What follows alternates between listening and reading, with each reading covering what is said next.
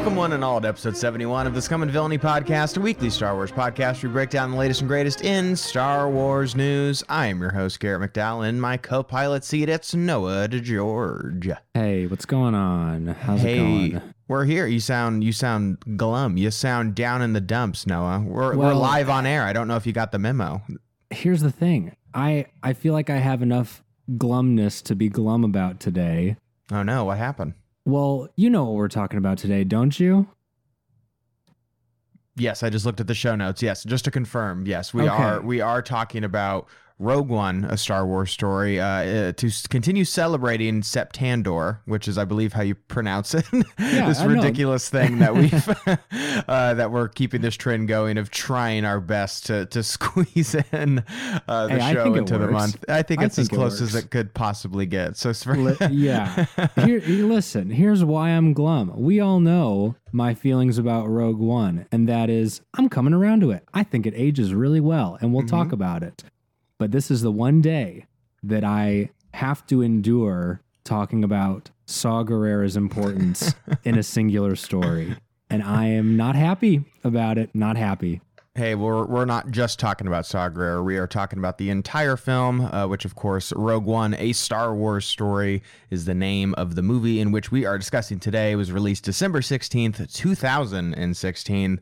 Uh, it was the second film made in the Disney era, uh, just after The Force Awakens. Um, you and I obviously saw this film in theaters, have seen it many, many times at home uh, since then. Um, but I also got to see this movie recently in theaters, not just last year for Disney Plus Day, but also re-released into theaters.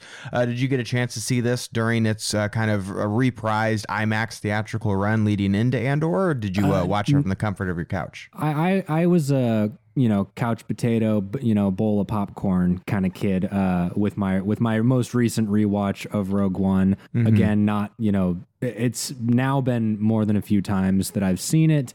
And like I said, I do think it ages really well. So I was glad that, you know, leading up to Andor, uh, again, the month of Septandor, uh, we're going to be diving into, you know, our thoughts and feelings on Rogue One because we've we've talked about it before, you know, um, but not not as in depth as as uh, as we are going to here today. Yeah, well, I feel like the logical place to start, um, since this is a, a you know a pretty new Star Wars movie, uh, certainly newer than the the last theatrical film that we discussed, which was um, Attack of the Clones.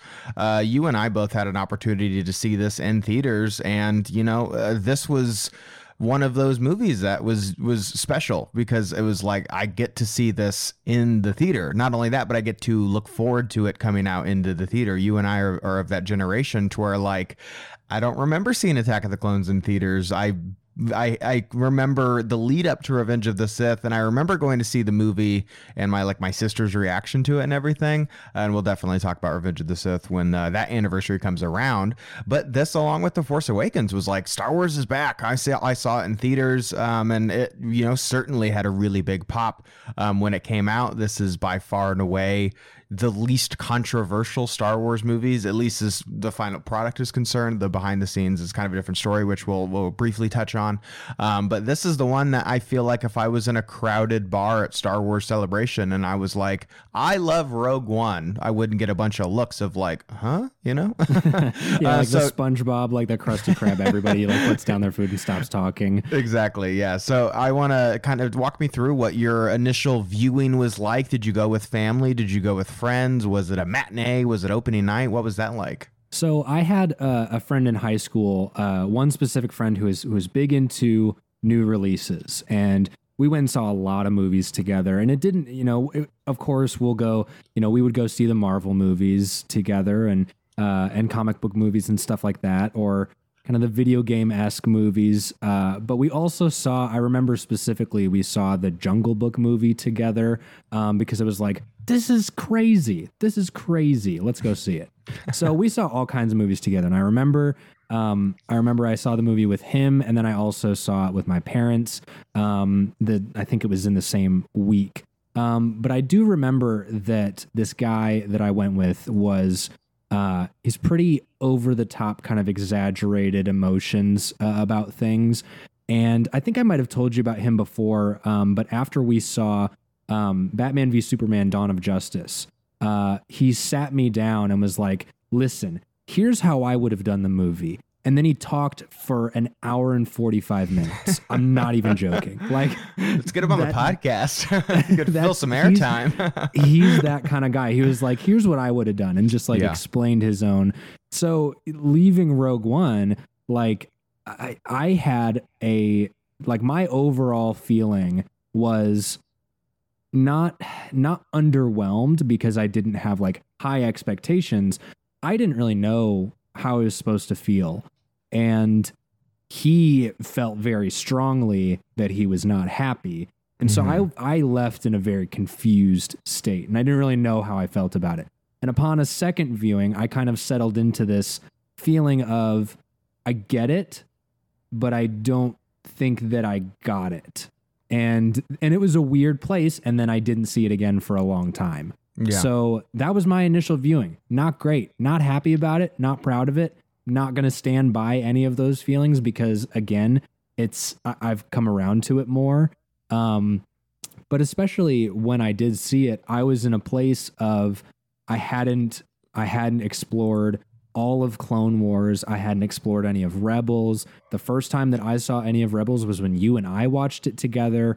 Right. Um, so a lot of this auxiliary material that could have, you know, compounded my interest in these things uh, just wasn't there. I wasn't at that point at as a Star Wars fan, and I'm not going to say that I suffered for it because I don't think everybody needs that kind of momentum in their in their fandom. yeah. But um, I, uh, you know, looking back on it and loving those things like I do now, I can say, man, I wish, you know. But again, not to say that anybody suffers for not having that that knowledge beforehand. So, yeah, it, it was a it was a weird weird kind of experience. Yeah. Yeah, I remember going to see it, and I saw it with uh, my girlfriend at the time, uh, and I believe my my mom, who uh, I also went and saw The Force Awakens with.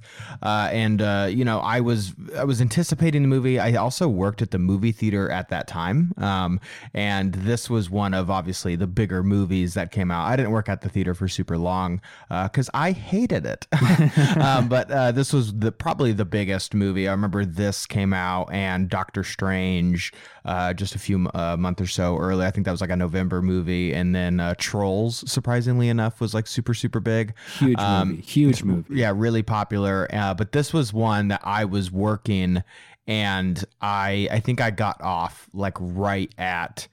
645 or 630 or you know there was a eight o'clock showing and i got off at seven something. It was it was i remember it was very soon to when the movie came out uh, like the, to when the movie actually you know um would be sh- shown in theaters uh, and i remember being very weary of uh, spoilers and stuff like that because they had some earlier showings. I wasn't seeing the very first showing of the day um, and at that time i was still very like okay, I want to get there 45 minutes early so I get a good seat. And, you know, I was just Oh, a little, wait, can I- because it's not inter- assigned seats. Yeah, what's up? Can I interrupt you for a second? Sure. Flashback. Uh, you and I went to go see Endgame at that theater together. Mm-hmm. And to give everyone a picture, when we left the showing, spoilers, okay, somebody that that was in our theater shouted, "Iron Man dies," Yeah. and then he got jumped. so you're right to be wary of spoilers Yeah. at the specific theater. yeah, I was just concerned because I didn't want some, you know, douchebag coming up and ordering popcorn and be like, oh, just getting a refill, just got out of Rogue One. Oh, man, I can't believe all the characters died. That so sucks. You know, I was just going to be like, oh, no. So thankfully You I didn't get spoiled at I- all. But that's if if I was like seeing a movie, I would, and I was stupid. I would assume that the people working at the theater have seen every movie. So that's like I could see that happening very easily. yeah, I was very concerned about that. So, and I also remember at the time, and this is the only time that I have done that. Uh, uh, this first time I had done it, and it was the only time that I've ever done it. I would consider doing it again. But they had this system, and I didn't know it until I worked at the movie theater, to where if there was somebody who was not deaf but was hard of hearing, they could bring headphones from home and you could like hook it up to like a little receiver and watch the movie on headphones. Uh, and I had just recently acquired these very headphones that I'm wearing right now, and they were like nicer kind of studio quality headphones. And I was like, I, you know, the theater that I was, uh, the theater that I went and saw this movie at wasn't like a super, super nice theater. And I've had many experiences there. I, I don't live there anymore, but like I remember seeing many movies there where people were super rowdy and annoying. It was just kind of like in a part of town. And the movie theater also wasn't super uh, expensive back then. All that to say, I was like, I am absolutely going to get one of these things because they're free. And I watched the entire movie with headphones on, but it was like I had my own little kind of like personal screening of the movie. Um, so I didn't I kind of robbed myself of the crowd aspect of it, which is something I think was kind of silly of me. Uh, it, it, was kind of a good thing because I didn't hear the crowd. It was also kind of a bad thing because I didn't hear the crowd, and that's one of my favorite things about Star Wars is being able to uh, see that with a group of people. So uh, definitely w- uh, will not uh, do that again, uh, at least on an initial viewing for sure. But yeah, leaving the film, I you know I was blown away by Force Awakens. I loved all the new characters. I loved the direction that Star Wars is in, and Star Wars was like back, you know, and the fact that we were getting a movie a year was crazy to me because we, you know, we were hadn't gotten a movie in ten years. and Now we've got two more, you know, and I was at the point to when I saw this, I was just kind of like, all right, like yeah, that was like the action was cool, um, and it looked great but I was just at a point to where the characters didn't really super hit for me. I still was actually pretty lukewarm on the Vader stuff, especially. Um, and I also kind of had that behind the scenes knowledge of what was of what the, the production troubles were um, of this movie, which we will definitely discuss. But that kind of colored my opinion um, of the film. However, in the years since, um, I also have grown, uh, you know, kind of grown an appreciation for this movie um, uh, and more of an understanding why a lot of people love this. Because at the time, people were like, "This is the best Star Wars movie since you know uh, Empire Strikes Back," and I was just kind of like, I, I just didn't see it. You know, I didn't understand why why this got so much love. And although it's still not quite that high for me, um, nowhere near it, in fact, I think having watched Clone Wars and having watched Rebels and all that stuff, no, it's not like, oh, I care about these characters because I saw that one episode of Rebels and they explained Jyn Erso's backstory. We don't get any of that in Rebels.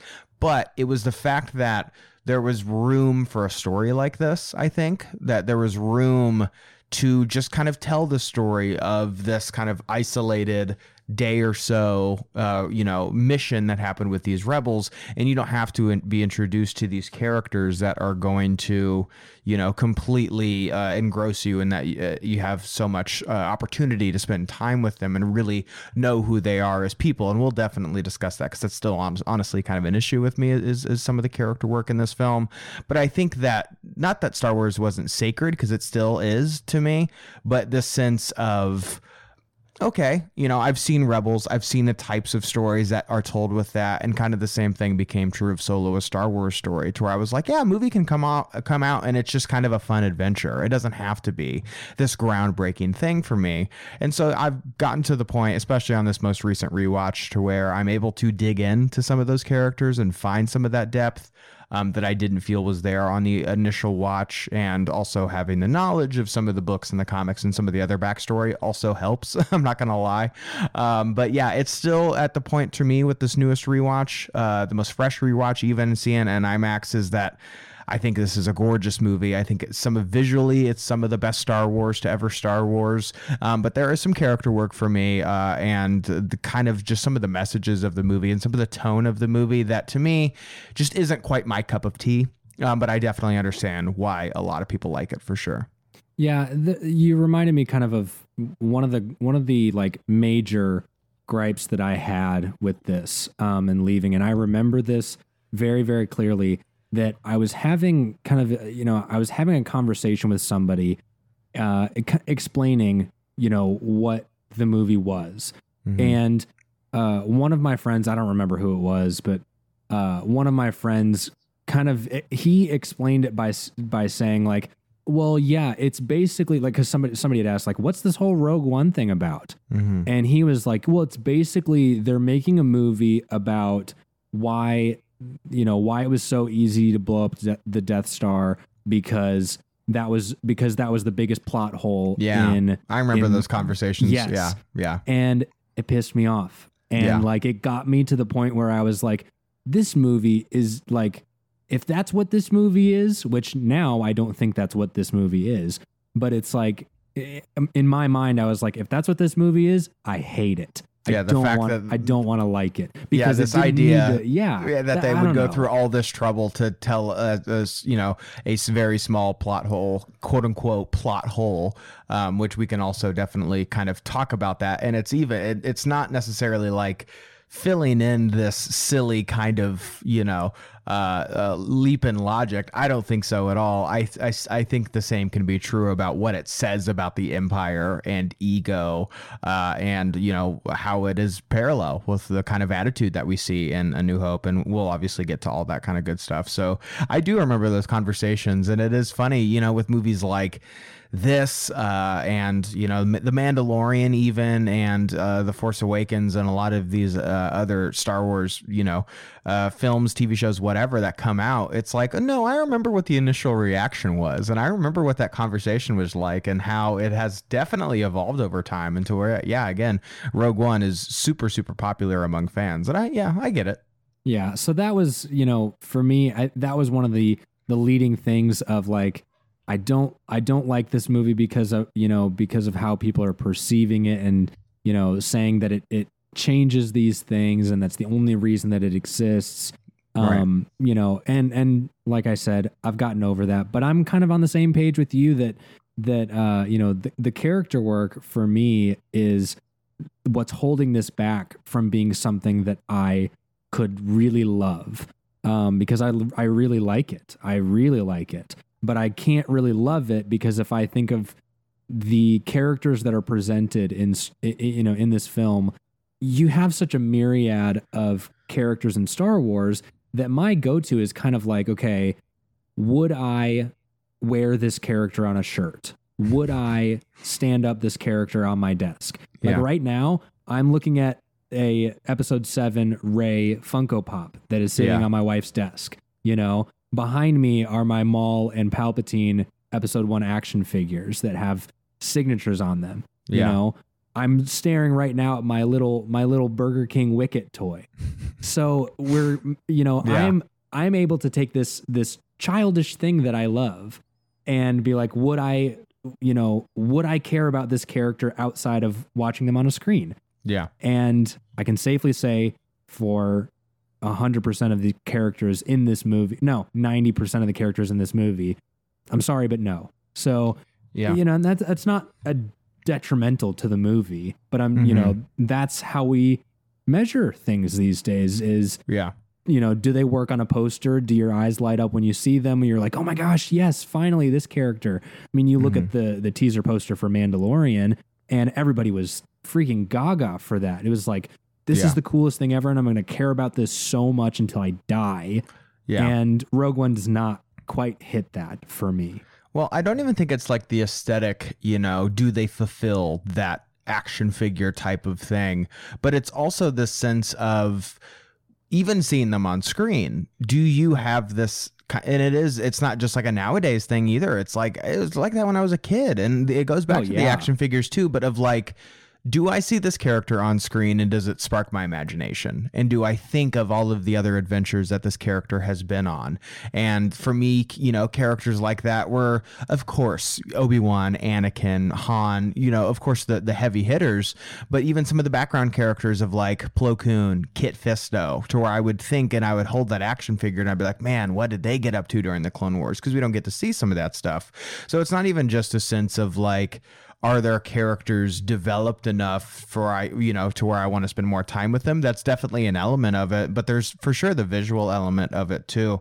But for me, you know, Star Wars and, and if you there's many things that I love about this. Uh, I love the lessons that it teaches about the real world. I love the way that it sparks my imagination. I love the aesthetic of it, just kind of plain and simple. Um, I love the sounds of it. Uh, I could go on and on and on about why we love Star Wars. It could literally be our own episode. Yeah. Um, but one of my favorite things things and that has been pretty evergreen throughout Star Wars and makes it is that kind of benchmark for me to where if it doesn't hit this, it's not going to really super connect with me. It is all character. Like all character all the time. Like that is my most important thing to me as a Star Wars fan because to me that is the benchmark that it has set for itself. To where you introduce these characters, not to say that all of them have to revolutionize uh, you know, um, even merchandising and stuff like that. C3PO and this iconography of Star Wars is literally never ending. Um, but this this idea that you can have these characters who do have that sense of they're cool. Why do I like Darth Maul? Because he's cool. But and you know they have this depth to them. They have this, uh, they have this entire journey that they go on as a character. And I think if you you are interested in sticking around and, and looking for it, I think a lot of insight and perspective can be found in these characters. And for me, I think some of that is definitely here with Rogue One. But there are some characters in particular in this team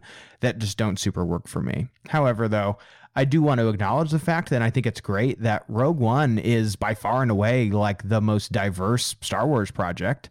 Um, the fact that you have Felicity Jones, yes, a white woman, but Diego Luna, Donnie Yen, uh, Wen Jiang, uh, and Forest Whitaker, Riz Ahmed, and you know many others who are in this film who are people of color. Uh, I think it's terrific. Um, I would love to see this kind of continued in Star Wars, uh, and I think this that is something that the Disney era has done better with. Again, not perfect. We could definitely see some room for improvement, but the fact that we get so much diversity just in this one movie, I think definitely is, uh, should be applauded. Yeah, it's kind of interesting thinking back to that time. I mean, 2016 was not a uh, it wasn't a, a stellar year for diversity or inclusion. Um, yeah, there was some kind of know, some, something going on in our country at the time. I'm trying to remember, remember, what it was. listen, listen. My school was big enough that we had an actual riot in the hallway. Like Dope. it was it was nuts. But here's the thing: like, like you and Jetta, just you know, trying yeah, to trying to get through man. explosions and trying to get to math class. Yeah, uh, no, I'm not even joking. My friend, my friend got beat up. Like, um, anyways.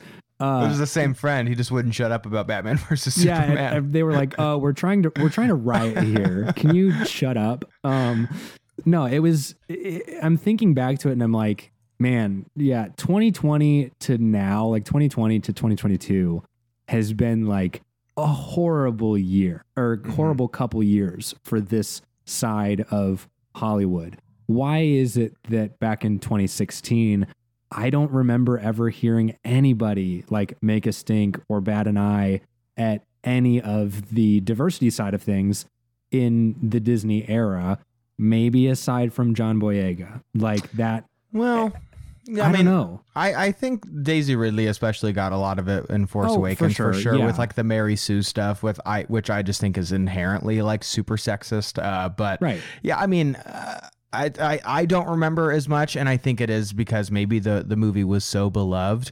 It would be pretty obvious. I think maybe that's the key.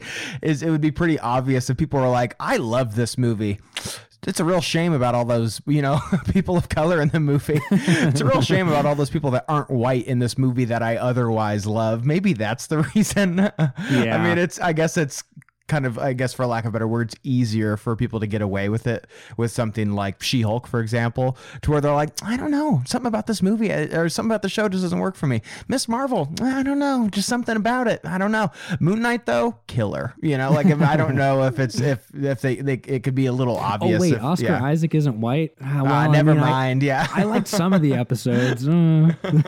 yeah, so I mean, maybe that's maybe that's the reason, but I think there was still definitely some of it back in the day. Yeah, it's it, that just to say that like I think that for the most part um the good things in this movie have have stood the test of time to be the thing that you know the things that make the movie stand out for a lot of people. Um and you know, now we can look at it and say, yeah, that you know that was one of the good things was was the diversity Yeah. um, of characters and of performers. You know, but yeah. um again lumping that into like these you know these things that you would maybe now hear people complaining about again including those production issues and whatever um you know i am glad that that rogue one as the first foray into anything outside of the saga and you know doing doing a lot of different things in star wars on the big screen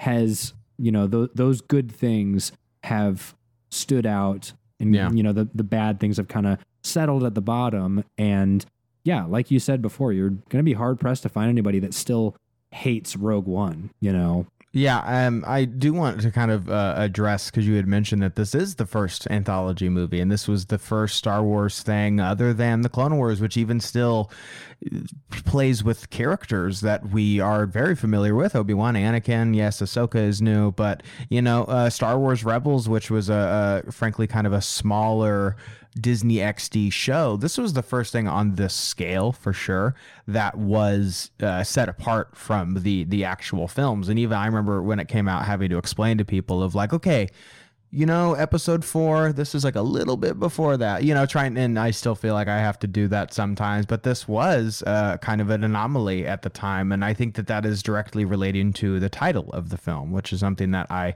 kind of want to talk about a little bit is uh, Rogue One. Not only is it a you know a, a line in the movie a plot significance that it is kind of the the call sign of this rogue militia that goes off to Scarif to you know to to fulfill this mission but it is also a rogue kind of movie in a sense that it is branching off from what you feel like is familiar and it is going off in a kind of a different direction. Yes still using that iconography but even the tone of the movie um, is quite different. So yeah I I think you know Rogue One in regards to uh, the the the meaning of it, uh, for what it means for the inside the movie, outside the movie, also what it means for these characters and Jyn being maybe the Rogue One and all that kind of stuff. Um, I really like the the title of this film. Uh, let's talk about the Rogue One title first, and then we'll get to kind of the a Star Wars story thing because I don't Yeah. actually know if I know your perspective on on that side of things. But how does Rogue One hit you? Well, I have to say, and I'll try to not, to not get on too much of a tangent, uh, but I know that you've seen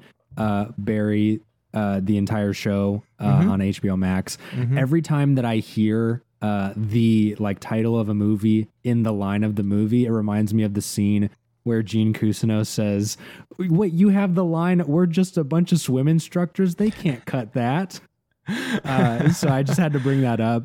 Uh, it's very funny to me. Anyways, yeah, I I I was you know I was a little bit like nervous about the the the Rogue Oneness, and I think that you make a good point of saying that it does have some context in kind of the actual perception of the movie as an audience member. Yeah, um, because I know this was a big thing for a lot of people that the first thing you see is not Star Wars, right?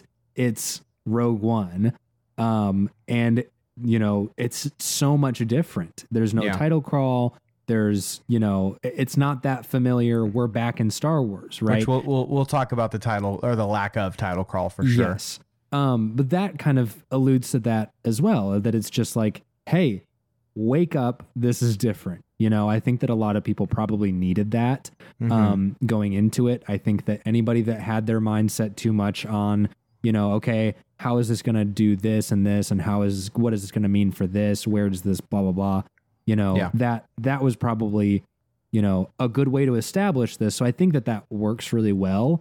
Um, for me, like looking back on it now, I don't fully like, like I get the the um the symbolism of the name.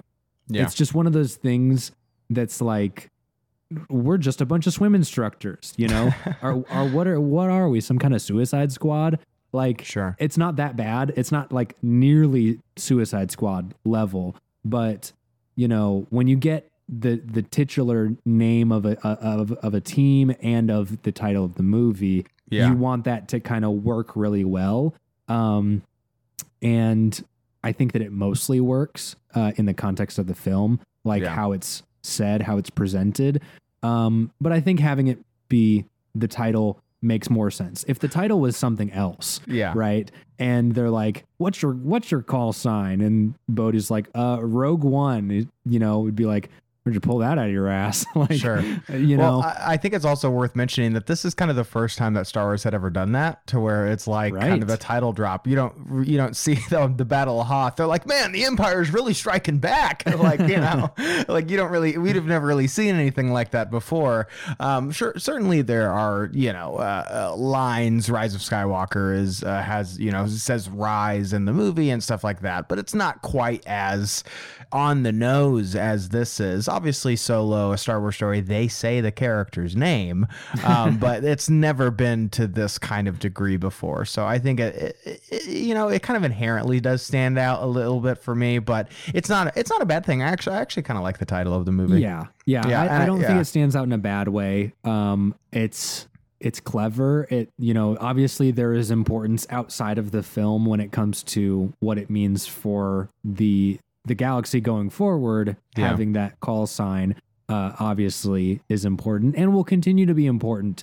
Uh, maybe uh, with Rogue Squadron happening. Yeah, yeah, and and I do want to ask though about the a Star Wars story title because that was something that you know was obviously with Rogue One, was obviously with Solo, but doesn't really seem to be the case anymore. Is that a is that good news to you or is that bad news? Do you want the the a Star Wars story to kind of stick around? How did you how did you ever feel about that? I think that it's I think that it's mostly unnecessary, but I'm not going to say that it needs to hit the chopping block. Um because you're right, you know, it's that separates it. That that's a clear clear barrier between this and the Skywalker saga and you know, for better or worse, I think that I think that audiences needed that because this wasn't this wasn't quite the age of okay, are you following every, you know, every universe that's going on right now and all the pop culture and all this, you know, all this media and everything? We are in that age right now where that's, you know, something like that would be unnecessary. If something was happening, we'd know about it. And it's like, okay, great. What does that mean for literally everything else that's ever come out? You know, we don't need a Jedi Survivor, a Star Wars story, you know, to say that it's different from whatever. Um, I think at the time it made sense. I think if it was if it was just something that they did for just Rogue One, I would say, you know what? That's baller. That's awesome. Uh, having solo a Star Wars story kind of sets a precedent of okay, now so all of these are in the Star Wars story category, uh, and these other ones are not.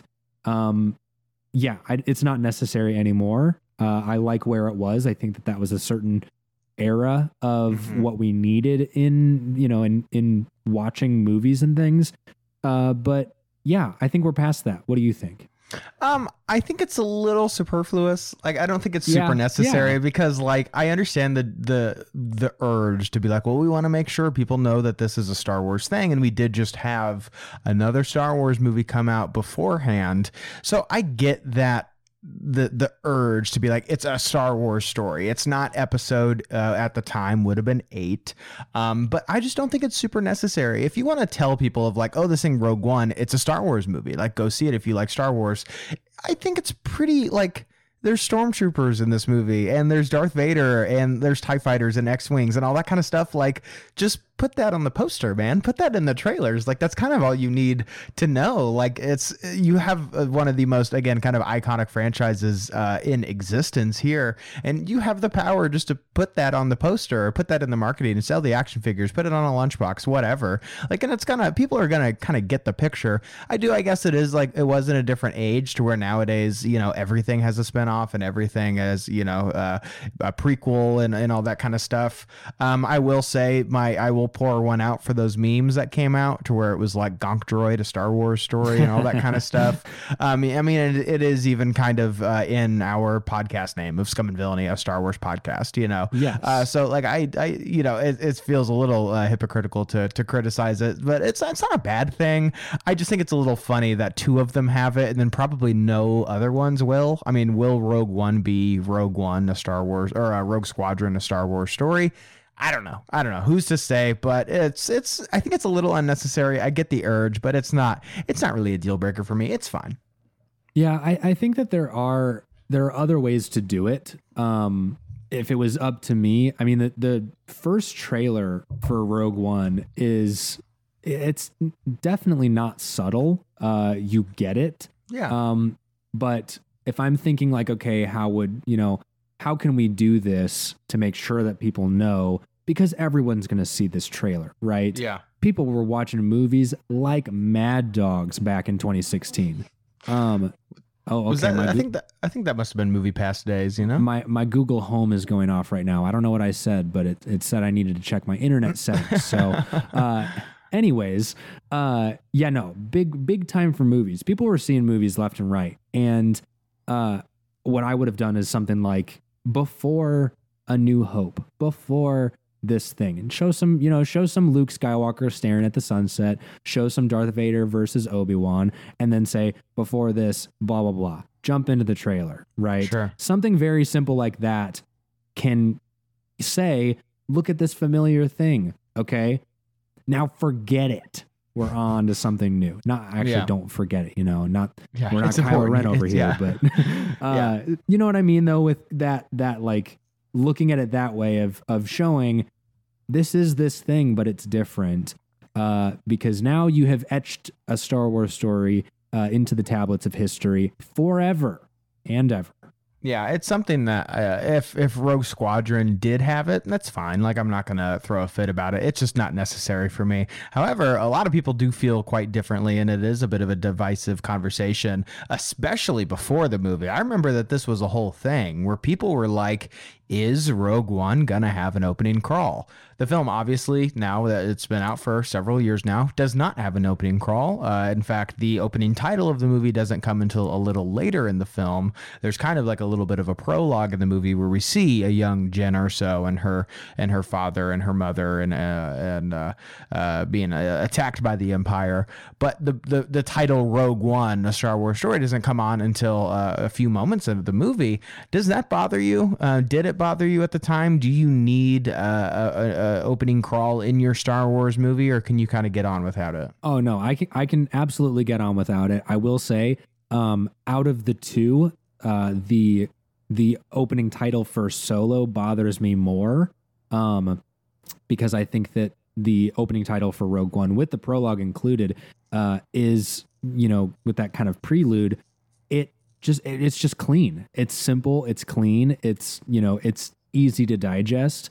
Um, and I think it works in in establishing uh, you know what what we're doing here. You know, hmm Yeah, um, it, it's not necessary for me. I kind of like the the you know keeping it special for the for the episodic movies. Um, I, I like that it's going to be a while before I hear that again. Um, and that when I do hear it, it's like, okay, we're here. You know, like that, that. It's like a roller coaster. That like you know, it, it's it's crazy how uh, you know, I can't really capture that feeling into words. And I'm sure if you guys obviously listen to a Star Wars podcast, you know what it was like to see Force Awakens in 2015 and be like, dude, I haven't heard this in a new context and, you know, so, so long. So, that's something that I'm fine maintaining that that uh, kind of uh, excitement for. Um, I love that nowadays the uh, the Disney Plus shows have that little uh, opening sort of montage with the helmets and everything. That's kind Oh, of like the it.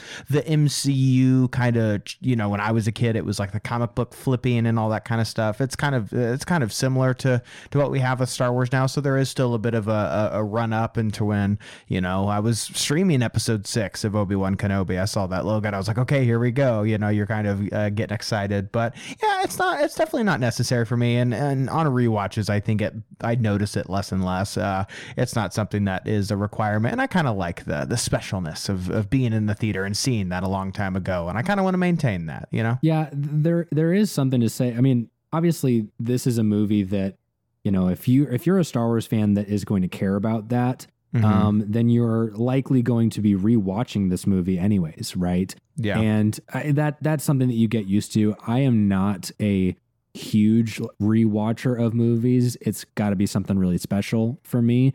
Yeah. Um, and the, the beginning of a movie that I've already seen is always like kind of the best part, right? If I'm going to be sitting down and rewatching a movie, it's going to be very intentional. And, you know, being familiar with what the beginning of a movie is, Yeah. is, you know, that's the best part. So for me, being able to sit down and jump into Rogue One and, you know, again, can't say it enough, beautiful visuals. Yeah. That that feeling is rewarding again and again. Title, you know, title crawl or not, honestly. Mhm.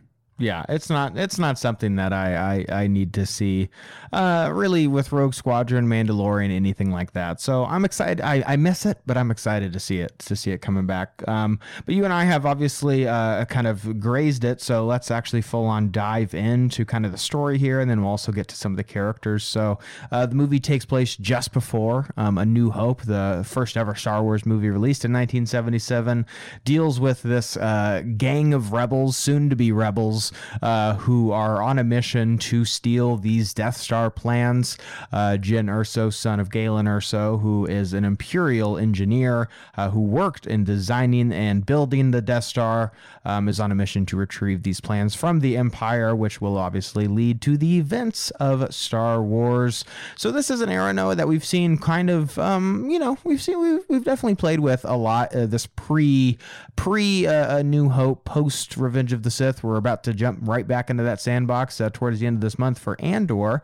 Um, for you, back in in you know 2016 and to to even now, are you excited to return back to this to this well in this area? Are you kind of you know uh, looking forward to getting in other directions? I I, I don't want to say that I'm like tired of that of that you know era because if you know if we don't spend any time there that means that we're going to be forced to spend time five years after return of the jedi um, which is what i don't want uh, right now at least Yeah, but I- I'll, I'll say this: I remember when I watched when I watched Rogue One for the first time. Uh, we were, you know, kind of thinking of that. I was like, oh man, I just want to see. I just want to see Obi Wan. I just want to see Obi Wan because that was like that was the big thing. Was it was like Star Wars back, and guess what? They're gonna do Obi Wan sometime, and I was like, yeah, I can't freaking wait. I just want to know what happens right after Revenge of the Sith because Yeah. we don't get a lot of we didn't have a lot of that. Um, and so I remember being like, meh, one of the lesser interesting times to be in Star Wars. But Mhm. at you know, at this point, I'll take anything. I'll take anything. Yeah, it's. I think it makes a lot of sense. Like, what's the alternative? You know, take your mind back to 2016. We are already in a post of Return of the Jedi sort of era here, trying to kick off this new big trilogy of movies with all of these new characters. So, what's kind of you know what would be the other option to go into the past, like pre Phantom Menace, and do like another trilogy, like a corresponding trilogy at the same time? I think you would either have to do something like Rogue One did, where you're filling in the gaps of the things that you know and love, or you would have to do this kind of weird back and forth of like, okay, it's it is post Return of the Jedi. Let's see how the First Order does come to prominence, but we're also telling a story of like also dealing with the First Order. I I, I think that that would be a little confusing. Um, uh, again, I, I remember having conversations with people trying to explain the timeline of things. I can't even imagine if this is like okay, it's after Return of the Jedi, but not that not that after. It's just a little Yeah. bit after, you know. Um, so yeah, like I, I think it makes a ton of sense, and this is something that we've spent a lot of time with. Um, I am eager to go off in um, other directions, but you know, obviously with with Andor, I still think that there's a lot of room for this type of storytelling. Um, just characters like Mon Mothma, for example, been around since 1983. Haven't really seen much of, you know. So I think that there are definitely a lot of corners that uh, we can kind of fill in between those lines. Uh, and uh, yeah, I, I think especially with the technology of everything and how things, how far things have evolved uh, since 1983 or 77, to see uh, these X-wings and Tie fighters and even the Death Star, you know, with modern capabilities and modern technology, even still now, like it just completely blows my mind. A lot of that uh, dogfighting that we see uh, in the Battle of Scarif in this film is just completely mind blowing. It's It- astounding. it is some of the best stuff, truly. Yeah, yeah, and so uh, this era is obviously one that we've filled in a lot uh, with some uh, some familiar faces, but this one it was pretty much an entirely new group of characters. I remember when Forrest Whitaker, there was a whole thing. I remember it very, very clearly where they were like, Forrest Whitaker is playing a character that we have seen before. And I was like, what? I was like, I was racking my brain of everything and I couldn't quite think of one. And of course, it was a, a pr- relatively smaller um, Clone Wars character. But other than him, uh, as well as uh, Bail Organa, Mon Mothma, uh, and then a couple other familiar faces, uh, this is pretty much a, an entirely new group of characters. So the lineup that we've got here is Jyn Erso, K2SO, Baze Malbus, Cassian Andor, Chirrut Îmwe, uh, Galen Erso, Saw Gerrera, Bodhi Rook, Tarkin, uh, General Draven, Mon Mothma, General Merrick, a bunch of other familiar faces here. So I think we should just kind of go, you know, one by one, talk about these characters. This is uh, your typical kind of heist movie, so you have different people facilitating these other roles. Um, I think we'll probably start like kind of smallest characters to to the biggest characters. So you know, let's just go ahead and start off with uh, Riz Ahmed as Bodhi Rook, who is the pilot that carries the message from Galen Erso to Saw Gerrera. Uh, Riz Ahmed obviously has gone on to do some really terrific things. Sound of Metal, uh, if you guys haven't seen that, really fantastic film. But at the time, I knew him for uh, Nightcrawler, which is an awesome, awesome movie. Uh, but what is your uh, kind of uh, you know impressions now on the character of Bodhi Rook? Wasted. That's it. Wasted. Damn. I was I was waiting for you to ask because this is like again, I'm you know not just trying to not just trying to shit on the characters, you know, but the work that needs to be done is not just like, man, you guys should have guys should have done this better. I am so interested in like okay, we've had a few of these stories here and there, but Bodhi is is the first prominent character of someone who has defected from the empire. Um, Finn doesn't really count as defecting, I don't think. Um, I mean, he kind of counts, but more more or less like escaping to escape, right? Bodhi kind of has this mission. Um, and that to me, it, it completely goes by the wayside of this guy was an Imperial pilot. And, you know, what does that mean, right? I mean, one of one of my favorite things about Finn is that not everyone trusts him because he used to be a stormtrooper, you know? Not that he was an important player or anything on, on you know, on the uh, on Starkiller Base, but yeah. like he was Empire, right? And I get that you know Saw Gerrera doesn't trust Bodhi because he's an, an Imperial, and you know we we go through that. We get the whole Bor Gullet scene, and I hate it, and whatever. Um, but it's just it just seems like a little bit of a missed opportunity to explore a character that used to be part of the Empire probably has a lot to say about why he goes down the path that he does. Uh, unfortunately, he goes insane. Uh, so don't really get a whole lot of that. I don't know.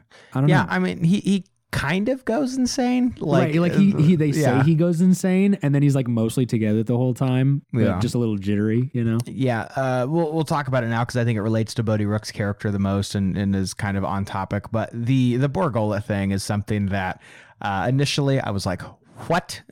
and then even now, I'm like, it's some wild shit, man. It's some wild, wild shit. This movie that people are like, oh, it's the realistic Star Wars movie, just has a full on like hentai sequence in it, you know, to where yeah, this yeah. big, this big oogly boogly squid, fucking squid thing just wraps around him. It's so weird. It's so Forrest weird. Whitaker's just like, we're gonna yeah, he will know the, the truth. truth. Yeah, it's so strange. It's so weird. And like I I I don't know. Like I I get that it's trying to show this kind of Bush era sort of interrogation methods and showing that Saw is going too far and he's essentially torturing him. And what do you, you know, it's a kid, it's Star Wars, it's for kids. You're going to waterboard them, you know, like that's a little, that's a little intense. But I'm also kind of like, I don't know, man, like A New Hope did it, you know, they had like this big phantasm sort of ball with the, they had a big floating ball with needles. Like that's fine, you know, I don't need this, right. like, it's, it's, this big squid thing with tentacles. It's odd. It's very strange.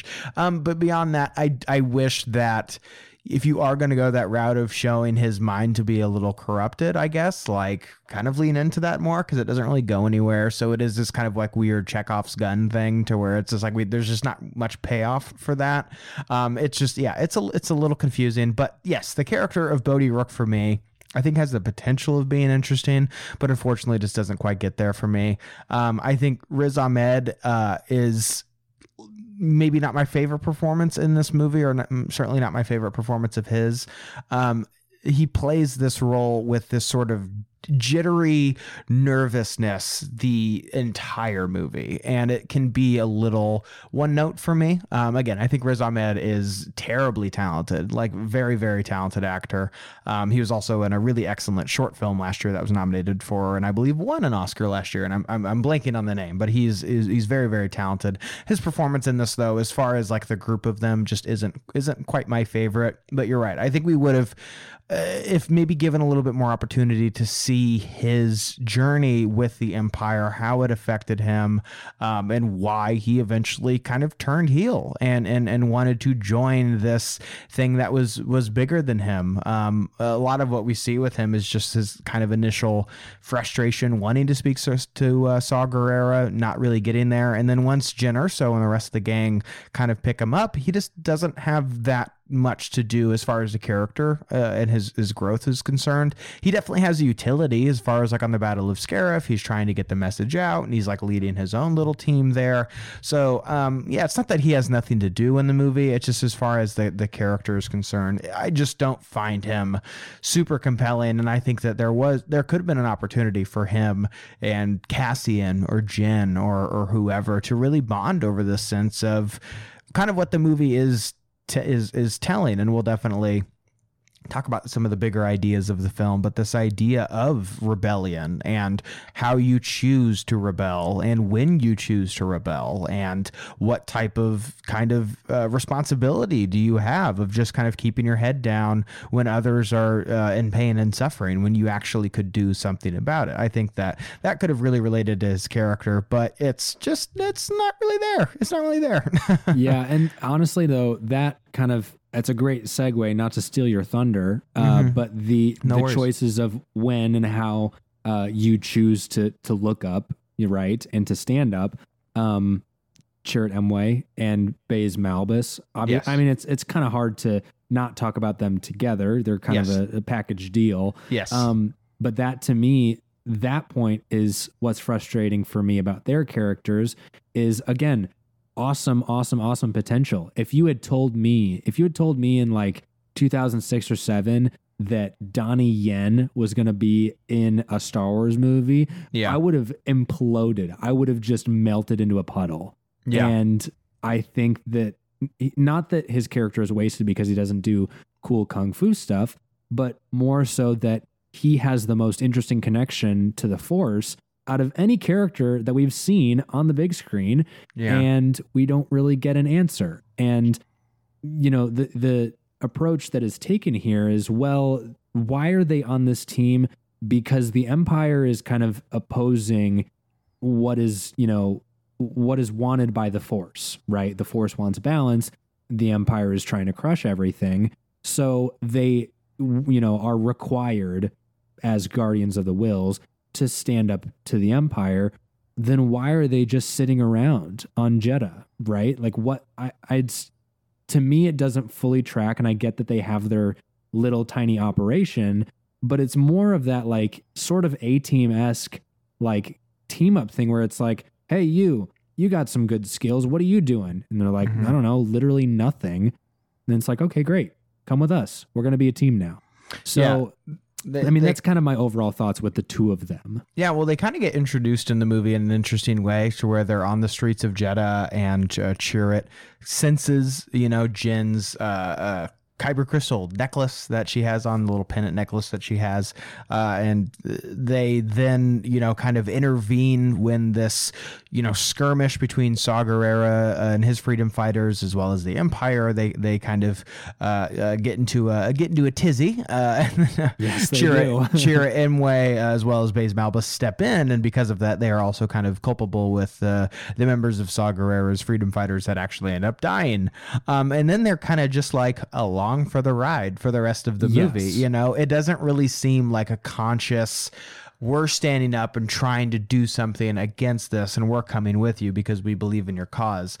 I think they eventually get to that point, but they're they are kind of grouped together with the other rebel soldiers that eventually go with them to Scarif. Um, again, I think it is mostly out of not only obligation as far as like, well, they're with you now, and what's the alternative? You just leave them to die on Jedha, you know, um, or it's it, it is also this this obligation of their their mandate as the the the guardians of the Whills, and I just yeah, I don't think it quite dives in. Um, deep enough, there is a, a real quick line. Blink and you miss it. If you go to the bathroom, sorry, you missed the characters, a, a, big chunk of the character's development.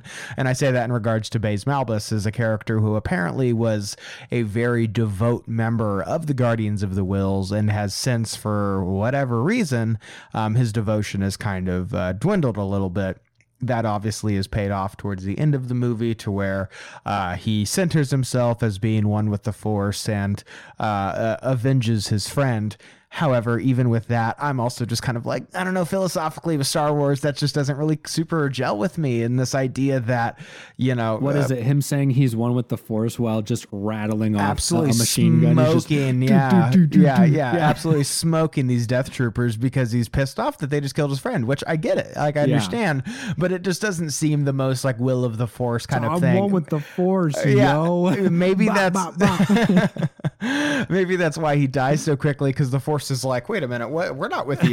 You know, yeah, I don't know. Like, it just oh, it, we don't we don't really. Oh, we I don't, I don't know that guy. Sorry. Yeah, exactly. it, it seems like a real kind of. It doesn't. It just doesn't. You know, for lack of better words, it just doesn't right. gel well with right. me and kind of the what I think the will of the force is and what even Chirrut is doing because I think Chirrut and his actions to where he sacrifices himself and going up to the switch and, and sacrificing himself to to flip it so the message can get out and the shield can be uh, uh, turned off and everything.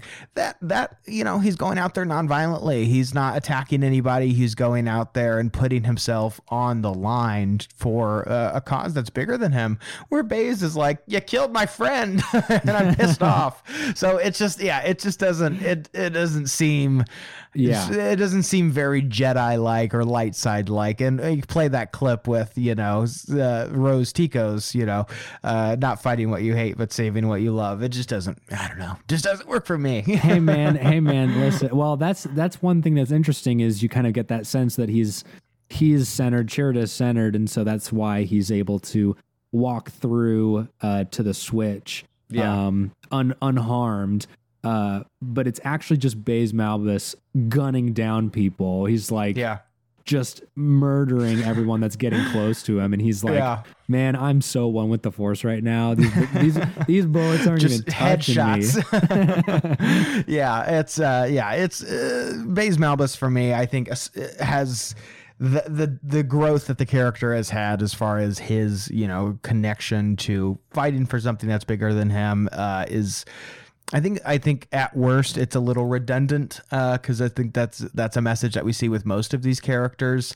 Um, but for me, I think uh, uh especially especially leaving this movie, I was like, "What's that guy's name?" Yeah. Well, who is he? You know, his character begins and ends with dude with a big gun, you know, like uh yeah, he he was not one and still is not somebody that I was super excited for. But on the Donnie Yen side of things, um I was also super super excited to see him uh in Star Wars. Uh, I was a big fan of the Ip Man movies um, as well as some of the other work that uh, he's he's done. He's an incredibly prolific uh, action filmmaker. Um but I was kind of in the same place that I was not as bad, not as bad at all. But Iko Uwais, uh, who is in The Force Awakens, uh, who plays you know some gang member that literally doesn't say anything. And I was just kind of like, how in the hell are you going to cast somebody who whips an insane amount of ass and have them not whip ass, you know? Yeah. Like Donnie Yen is he gets his his sequence for sure where he does the, the cool thing with the staff, but most of his stuff in the movie is like him shooting a blaster, uh, especially towards the end of the film. He does have that sick, I mean, I guess all of his shots are no look shots, but uh, he does have that yeah. really sick kind of like, you know, he's aiming over here, he's looking over here, and he hits the the Tie Fighter. That is very wicked cool, hundred percent. But um, yeah, it's it's not as bad as Iko Uwais. That is the Iko Uwais thing. Every time I watch Force Awakens, I'm just like JJ. Absolute tragedy. Absolute tragedy. Um, but yeah, I think uh, Donnie Yen, uh, he's he's quite good in the movie. Um, I think he uh, has some uh, fun moments of humor, uh, and uh, uh, I'm glad that he's in Star Wars, and he is also uh, he's one of the the few Funkos that I own because I just I like his whole look, and also there's some killer cosplay of him that I saw at Star Wars Celebration. I don't know what the the gentleman's name is, but wow, spitting image. But anyway, Donnie Yen's in Star Wars, and I think the world's better for it. Yeah, no, I I absolutely agree with that statement, and you know, let's maybe get some more. Uh, let's maybe maybe get some more of that side of representation of things. I know we had recently. Um, oh gosh, what's her name? I know her last name is Inosanto. Um, who played the uh, the mm, starts with an M. It's in Mandalorian season two. What's her name? Uh, she's got the Beskar spear. What's her What's her freaking name? Oh, the the I don't know what the the actress's name is, but the the magistrate, I believe, is magistrate. I was thinking yeah. Madrigal, and I was like, I know that's not it. that's, I know that's, that's Encanto, Noah. That is Encanto. got I got Encanto on the brain. no, we we have seen uh, some great strides towards representation as far as all that's concerned. Ming Na Wen, obviously, very excited to see of more of her. But yeah, Donnie Yen, uh, terrific in, uh, inclusion into Star Wars, and uh, yeah, I'd like to see more of of uh, his adventures as well for sure. But um, Continuing with some of these other characters, uh, we also have uh, Galen Erso, who's portrayed by Mads Mikkelsen. Talk about super talented actors. Uh, he's really terrific. Obviously, his work in uh, Hannibal, he's very well known for, but Casino Royale one of my favorite Bond villains. Such a weird Bond villain too, uh, but he is he's really terrific in this movie. And I just I not only really like his performance, but I love how they you know going back to those conversations that we had had about what the the dialogue was like at the time that if you are going to have this thing to where it's like how could you have such a big weapon with such a small kind of like you just push this button and the whole thing explodes? Like how could you overlook that? Something that a lot of people saw as a plot hole. Um, if that is the case if you want to believe that sure whatever. I disagree but i do think that even if you do believe that to be true i think that they do such a great job especially in regards to galen erso's character of making that the point like it's supposed to be this oversight that the big bad empire would never think is, you know, that they even stand a chance. It's, it really rings true to me, and we'll talk about this character for sure. But it really rings true to me of Tarkin uh, on the Battle of Yavin, you know, being like evacuate, uh, you know, in our moment of triumph. I think you yeah. overestimate their chances. You know, it's kind of that same kind of energy here of like the small little feeble rebellion. Like it doesn't matter. It's fine. Like we're not even gonna lock the doors. Like it's not even. It's not a, a big deal. So I love that Galen Erso is able to, um, you know, uh, really destroy destroy the empire from the inside because of their own hubris and because of their own ego.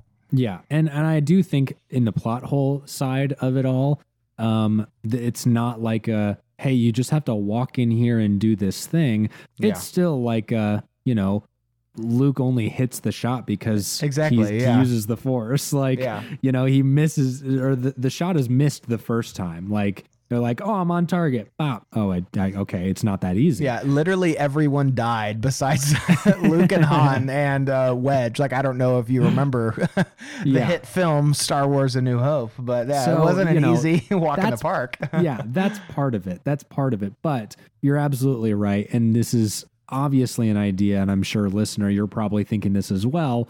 Uh, this is obviously an idea that we are coming right back to with Andor. Of yeah. you know they'd never think that someone like me could get in their home. That's, and, you know, yes, that's being explored now post Rogue One, right? Uh, and it was explored in Obi-Wan as well with them sneaking onto Fortress Inquisitorius just because mm-hmm. they're wearing disguises, you know. Yeah. Um like yes that idea has been explored. Does it ever not make sense? Absolutely not. You know, that that's and it's so funny that people were like, "Oh, this scene in Obi Wan is so stupid." They're like, the, they walked right by the the Inquisitors and they didn't exactly. Yeah, you got it. You're you're almost there. like, yeah, you know. So it's it it's again one of those things that's it completely makes sense in the context of what's going on. I don't think that it's explaining any kind of plot hole. The fact of the matter is that, you know, this is not a secret self destruct button it's more of it's more of an open opportunity, right? Yeah. Um, whereas, you know, you could, you know, secretly put in a secret self destruct button and you just got to make sure you press the right one, cut the right wire, whatever. This thing serves a function in the way that Galen Erso was able to gain and maintain the trust of not only director Krennic, but also Tarkin. Yeah. And just completely slide under their noses. So yeah, it's I think it's really, really well put together in terms of story device. Yeah, and I think this movie also does a really terrific job. You were talking about how it's still even with this flaw, and I, I you and I are also saying plot hole. I don't think you and I are, think that it's a plot hole. Just Definitely addressing not. the fact yeah. that people call it a plot hole. I just wholeheartedly disagree. I don't think it is a plot hole, but um, I I also think that this film does such a great job of making the Empire and the rebels fight against the Empire feel so insurmountable to where it's like the fact that this happened is you know a miracle. The fact that you know, every step of the way during the Battle of Scarif is something that it's just, it's just crazy how you know all of these things are able to to you know these dominoes are able to fall perfectly, and if one of them doesn't happen, if they don't get that shield down, then you know the the galaxy is forever doomed. I do think that it really builds those stakes uh, and makes it feel so uh, kind of nail biting, edge of your seat action, which I don't think is any small feat either, because again, this is a prequel to a movie that's very famous that we know that they get the plans. We know that how this movie ends. No, we didn't know that everybody was going to die, um, but we know that eventually the the good guys end up winning the day. So the journey is really in that in the, or the the story and the fun really is in that journey, and I think this movie does a pretty terrific job of that. But let's um let's go into the Empire side of things. Um, of course, you've got Orson Krennic, who's portrayed by Ben Mendelsohn, another very talented actor uh, as well, who's also gone on to do some uh, really great stuff. But uh, I gotta admit, Noah, Orson Krennic is probably my favorite character in this movie. Uh, looks, performances, Dude, the character, absolutely. just everything, uh, the lines, even. Uh, Orson Krennic works on all cylinders for me. He's terrific you you know uh, uh, hopefully you listener have been sticking around or at least have heard the right episodes to know that whenever we talk about rogue one i always bring up how orson krennic is my favorite character because he just is he's just amazing absolutely steals the show just mm-hmm. completely mm-hmm. Yeah, I think it's this really great idea that also just really builds into what we know to be true about the empire is that it's all about efficiency, uh, it's all about results, uh, it's and it's all about ego, and none of that, uh, none of this. Uh, oh, but I, I, this is all because of me. Like I orchestrated this whole thing. Doesn't matter. Like you serve a, you are a tool for the empire, and when you are not of use to us anymore, we will discard you. You know, like you're a dirty rag. Like. the fact that Orson Krennic, you know, everything from his costume that he, uh, you know, he is this uh, imperial science officer, but he wears a cape for some reason, which I love that in some of the visual dictionary stuff. It's like, yeah, doesn't need it. Like that's not regulation. You know, he wears it because it makes him look cool. Uh, to even his name, kind of this Orson Welles kind of attitude. Big I just non-prescription love, glasses energy. hundred percent. Like I just I love this kind of uh, energy that he has in his his uh, play with with Tarkin, which we'll talk about. But all of that to say is, I think because of or- Orson Krennic and his relationship with the Empire, a lot of that makes the, some of the Tarkin stuff go down a little bit easier for me. Which again, we, we will get to. But I love that he goes to Vader, you know, directly and tries to plead with him, and that doesn't quite work out for him. His story really is this cautionary tale of what happens when you give everything to the empire that they don't care. Like their allegiances to themselves and their allegiances to power uh, and once you kind of uh, overstay your welcome you're you're done. And the way that he meets his end is one of the most poetic deaths in Star Wars, one of the funniest deaths in Star Wars, like one of the most brutal deaths in Star Wars. The fact that he is on this tower, um, you know, uh, on this on this base and gets completely obliterated by his own weapon. Uh, it's something that honestly I didn't even notice. Like maybe the first couple of viewings, and then once you notice it, it's hard to not notice it.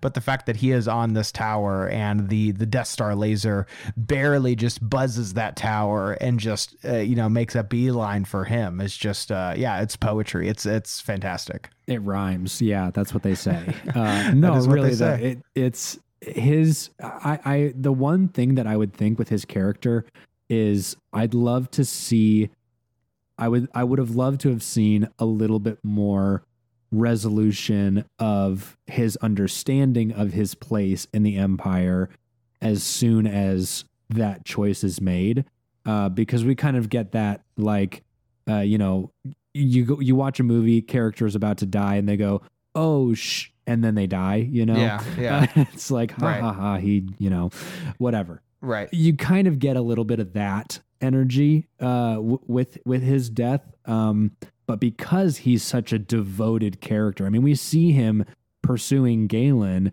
you know, however many years before the events that we Yeah. see unfold the rest of the movie, Right. and he's completely devoted his life to the Empire. And we've seen a lot of, you know, a lot of characters that question their loyalty to the Empire. A lot of people, a lot of characters that see things that you know make them kind of, uh, you know, a little uneasy about this and that and whatever.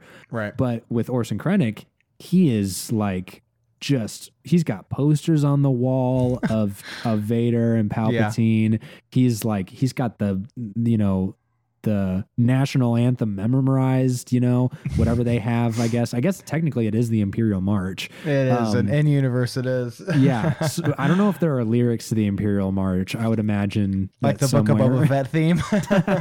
Yeah, exactly. We are the Empire.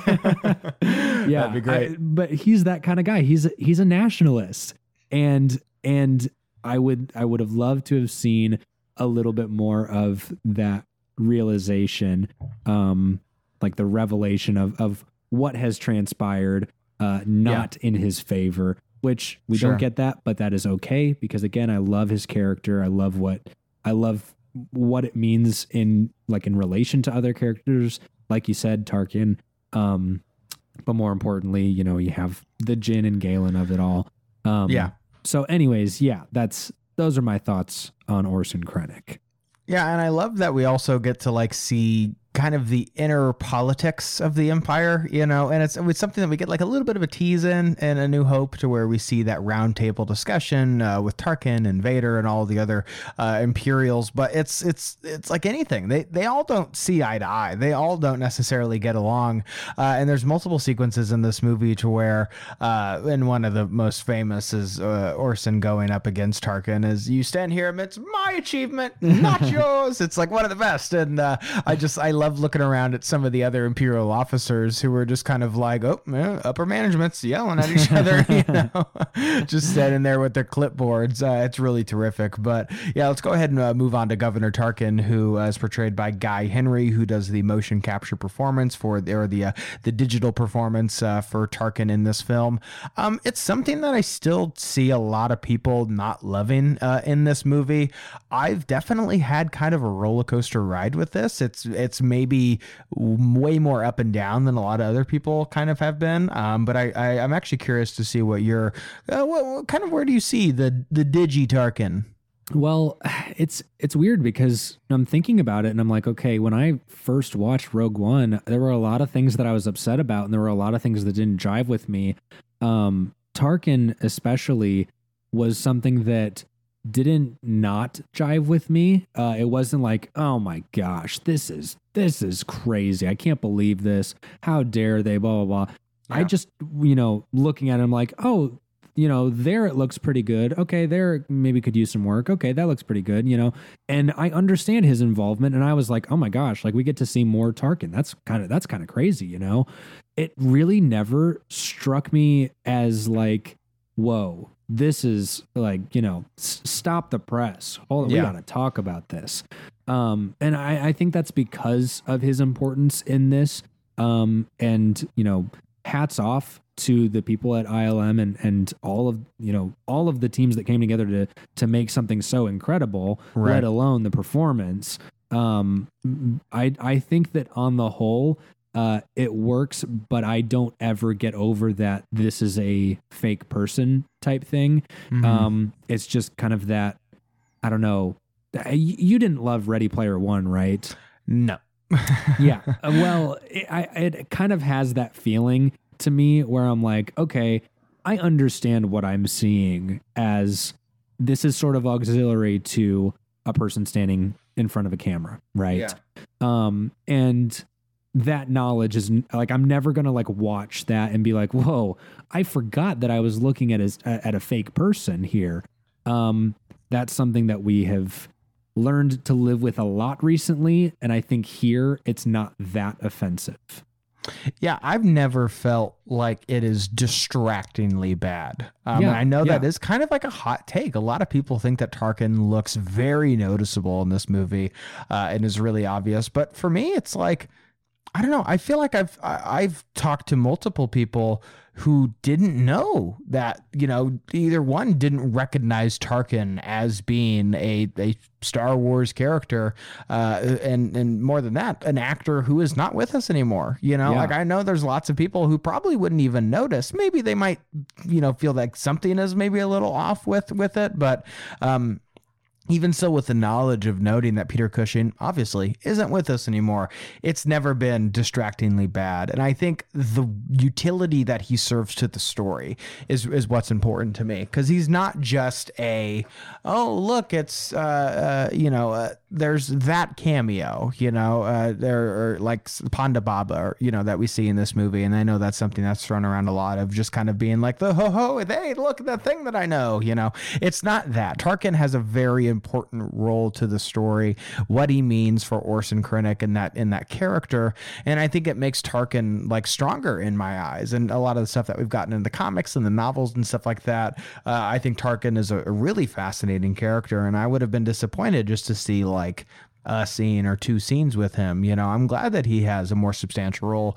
I think that the the digital work that is done with this is probably, aside from some deep fake stuff, um, is probably like the best that can really be done. You know, like I've not seen any digital humans that look any better than this, other than maybe like some scenes I, I, highlight some scenes in gemini man. There are also some other scenes that are like absolutely horrifying but that's a totally different thing as far as like will smith real person that you can de-age and have right there to where tarkin uh, obviously peter cushing not alive not around anymore. So as far as like making a Irishman, digital person yeah the Irishman yeah. did it for three hours. Like, yeah, but that's also like de aging. It's a different than right. like we're bringing this person back from the dead. Which again, I'm just talking about the technical side of things. That we could do a whole episode on, uh, kind of the weird wizardry of some of this de-aging and also yeah. like resurrecting thing uh, that could be a whole that's a whole other separate conversation i think an important one too.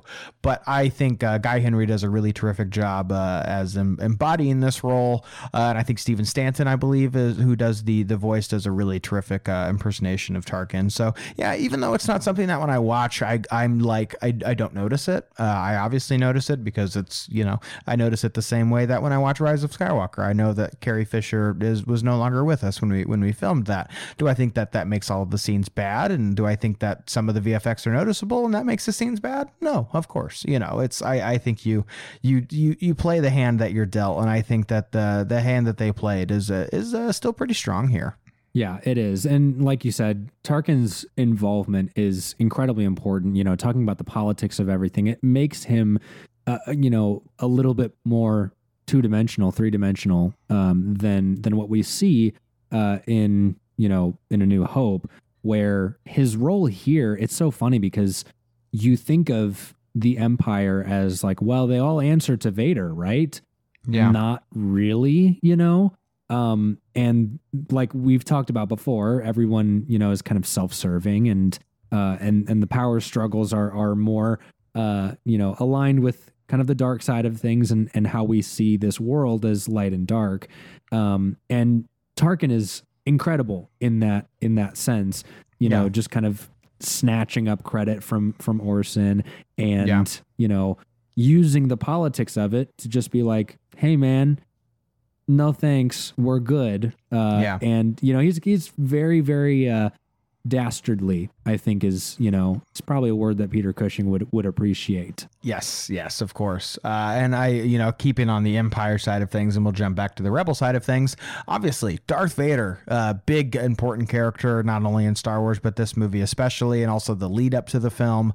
Uh, I remember being very excited to see what Vader would do in this, and um, I think initially for me, I had very high expectations for Vader, which I think ultimately kind of colored my reception uh, of of what we actually got. I think that that's uh, a lesson that I definitely learned as far as I went in expecting Vader to pull an X-wing out of the sky, and when I didn't get that, I was disappointed. And I think I've definitely learned my lesson then, and also I've grown. I've grown as a, a Star Wars fan. I would think I was what 17 when this movie came out. Yeah, you know, yeah. I was 16, uh, literally like a couple days before turning 17. So, um, yeah, I uh, yeah, it's it's something that you know, we'll talk about what we actually get. But yeah, I think it's a good lesson in learning, uh, kind of, you know, because I, I think there were some rumblings. Vader was going to be in the movie more. He was going to be actually on Scarif, all this kind of other stuff. But uh, Darth Vader, and for you, were you initially uh, kind of anticipating seeing him? Were you happy with what you got even then? I'm gonna I'm gonna say this, and I'm gonna stand by it. Um, I have not always been like the biggest simp for Darth Vader. Um, I think that you know, kind of the energy that he has in Episode Four is incredibly one dimensional, and that's just because he's villain guy. You know, um, that's you know not to say anything about Anakin's character or even Vader's character beyond Episode Four, but Mhm. you know, knowing where this character comes from, you kind of get a sense of what you're going to get. Um, and so I was just, I was just satisfied with whatever because the prospect of Vader being in this says that there is, you know, that there are huge stakes, and that's, you know, kind of that's what we get, right? Yeah. So, um, you know, happy with his inclusion, not too dissatisfied with uh with his importance. Um I do think it bears mentioning that, you know, even today you you know, listen to people that are like, "Oh my gosh, the coolest thing in any of Star Wars is the Vader scene." It's the coolest thing ever, and it's why Vader is so badass, right? Yeah. Um, I think shut up. Uh, I, don't, I don't know how else to say it. It's just it's frustrating. It's so frustrating because sure. you know, yes, we get it. It's cool um, because it's cool, you know, but there's you know we are we are at at this point in in uh you know at the time of Rogue One coming out we are seven movies deep with a legacy of who Vader is and was. And it feels very regressive to look at that and be like, oh, he's just the coolest. Oh, he's Yeah. just the coolest, you know? I mean, when you watch Revenge of the Sith, are you rooting for Anakin? You know how it's going to end, right? Yeah. It, it, it is so strange to me that it's just like, this power fantasy of people that are like, well, if I had a lightsaber and I was a bad guy, I would just, I would just go absolutely berserk. You know, Yeah. Yeah. it's, and I I, don't know. It's something that's like you know uh, even been aware to George Lucas and when he when when Revenge of the Sith came out and is a movie that a lot of people love but like I I I, I mean that's a, a, a talk about other episodes that we could do. That's a different episode of kind of the misinterpretation of Darth Vader uh, is com- generational. Has been going on for decades and decades. And I get it. Darth Vader's an action figure um, and Darth Vader is on lunchboxes and backpacks and he is a cool character. You can play him in video games and I'm not gonna lie I love you know going into and feed on uh, Galactic Assault and Battlefront 2 and choking like seven people in a row and throwing my lightsaber at him it's fun like it's really fun. But I think it's different to when you're playing a video game or to when you watch a movie and you go I want to be like him. You know Right. it's just it's just it's not really the point. point and George Lucas would say as much is that when Anakin falls to the dark side it's not supposed to be something cool. It's not supposed to be something that you pump your air you pump your fist in the air and you get excited about. It's it's a tragedy and it's supposed to be upsetting. I think that Vader in this movie, uh, we obviously get you know uh, the the the scene on Vader's castle, which I love. I love love love love Vader's castle. One of my favorite Lego sets that I have. Uh, absolutely terrific. Um, I don't like that sequence as much. The conversation that he has with Krennic um, is You don't love that? You it's a love that? little it's a little too sarcastic for me. Um, so okay, okay, we'll go for that scene first because that's just kind of chronologically what happens. I I I think one the look of things. I know that Vader's lenses in A New Hope are red, but the way that it's shot in Rogue One is they are like very red. Like you can Yeah. see them very, very clearly. Um, and I think when you watch A New Hope, it's kind of almost like, hey, did you know those lenses are red? And it's like, huh. Nope. You like, and then uh, I just think it's it comes off on camera as like, whoa, like he's wearing like Oakley's. You know, it's just a, Yeah, it's a little much. It's a little much. Also, I don't know. Um, Vader also seems to be shot like a little shorter in that sequence. I don't know. He feels little to me.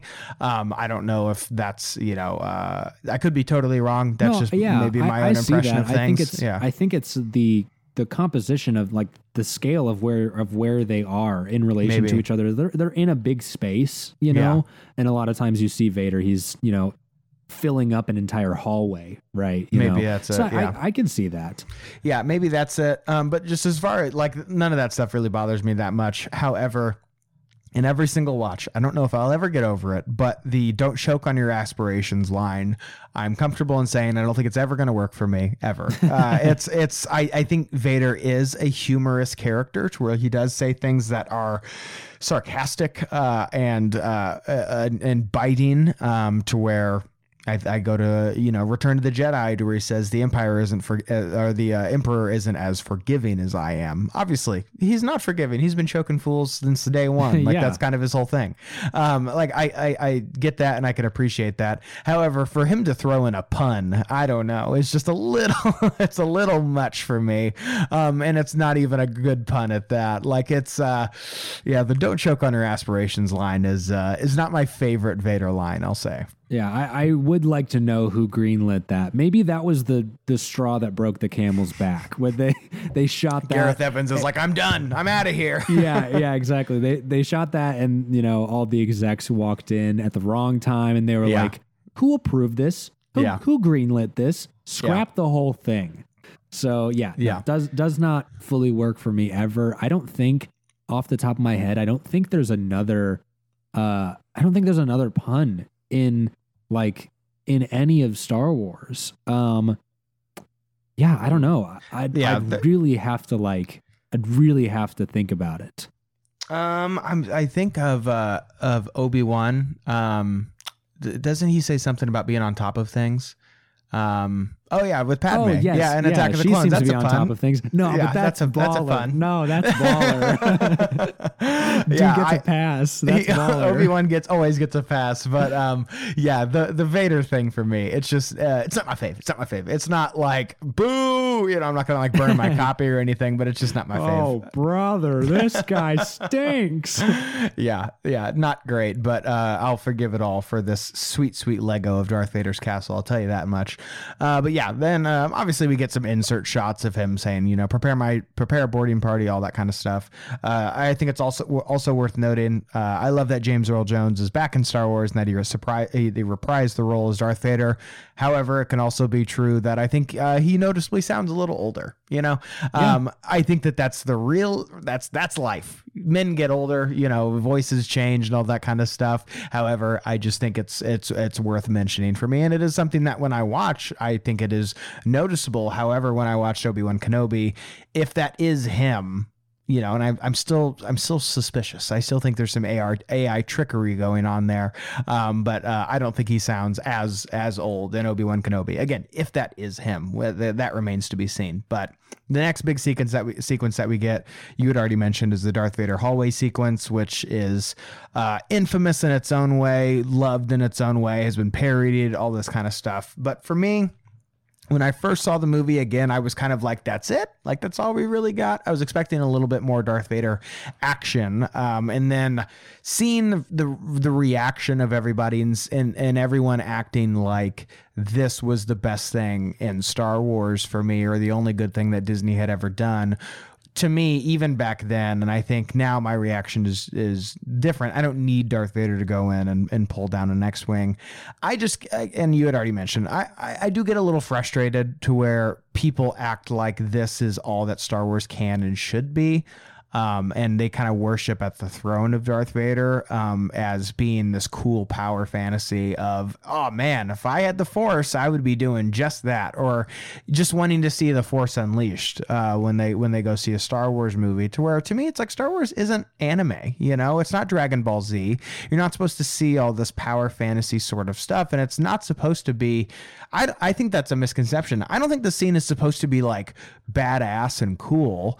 Um, I think it is cool to see lightsabers and to see force stuff. And yeah, Vader throws a guy in the ceiling and then cuts him in half. Like, yeah, it's it's pretty it's pretty cool. But I think the point is supposed to be terrifying. Like it's supposed to be horrifying that you're seeing Darth Vader as this monster, you know, that the, the galaxy fears, uh, and to see the evil that he is capable of. That that's why when Luke is able to get through to him, it's such a victory for him that he was able to transform this monster and kind of melt his cold heart in a sense.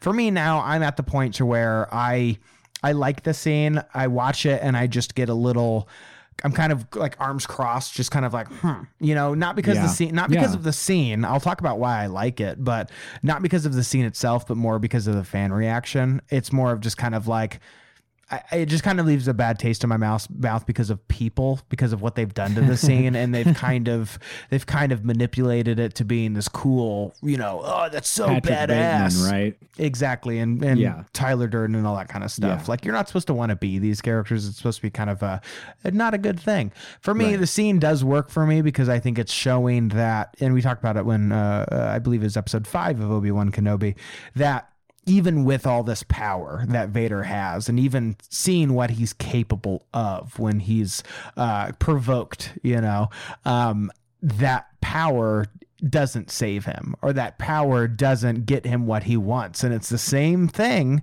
that we saw when Anakin uh, was was fearful of losing Padme. That he thought, oh, I could have all of this power and I could save her, get what he wants. But even still, of all the power that he's able to obtain, what does it get him? Gets him nothing. It gets him pain and heartache, uh, uh, and he and he loses. He loses himself. And I think that what we see here in Rogue One is the same thing. That we see him, yeah, tearing through these rebel soldiers, but does he end up getting the Death Star plans? Nope. You know, like it's right. it's he loses in this. The the rebels end up. This is a victory victory for the rebels.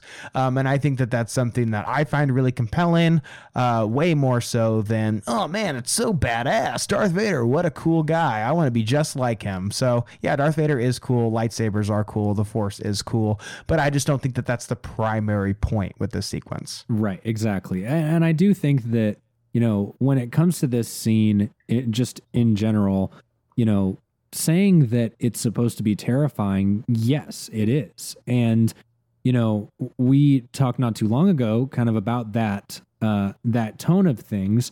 So thinking of this versus like the scene in Obi Wan Kenobi where Darth Vader shows up on Mapuzo and snaps a dude's neck. Yeah. You know, just because and drags a woman through the streets with the force.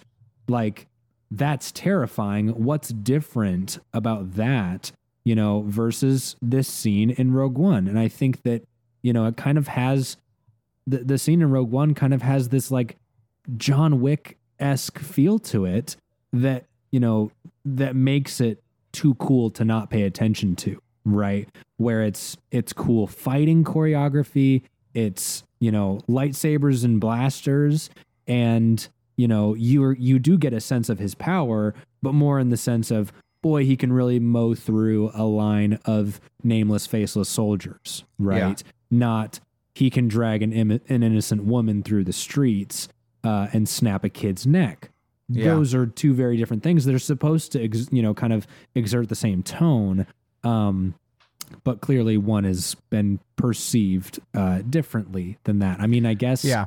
Maybe there's still people out there that are like, "Oh my gosh, you see that scene from Obi Wan Kenobi? This is the dopest thing ever." And yeah. it's you know definitely not. I mean, I've seen a lot of fan reaction that's like, "Good Christ, what did I just watch?" yeah, I think it's clear, and I do want to. I do want to be clear, uh, and I think you would you would agree is that you and I. This is cool. Like it's cool. Yes, like it it is is. cool. Of course, it's cool. But to me, I just get frustrated when people act like this is the only good thing that Disney has ever done. Uh, and uh, moments like this and that one scene in The Mandalorian season two with the, with Boba Fett is what Star Wars is, and that's it. To where you and I have talked a lot about is there's so many things. Star Wars can be so many things, and to limit it just to the cool shove popcorn in your face kind of action figure sort of scenes to me is just really reductionist uh, and just n- and, and pretty fl- flagrantly missing the point of what the scenes I think often are. Um, and we could also talk about that that Mandalorian scene too, because I also don't think that that's the point Yeah. of that scene either. You know, um, yeah, it is cool to see Boba Fett do cool shit. It is cool to see Darth Vader do cool shit.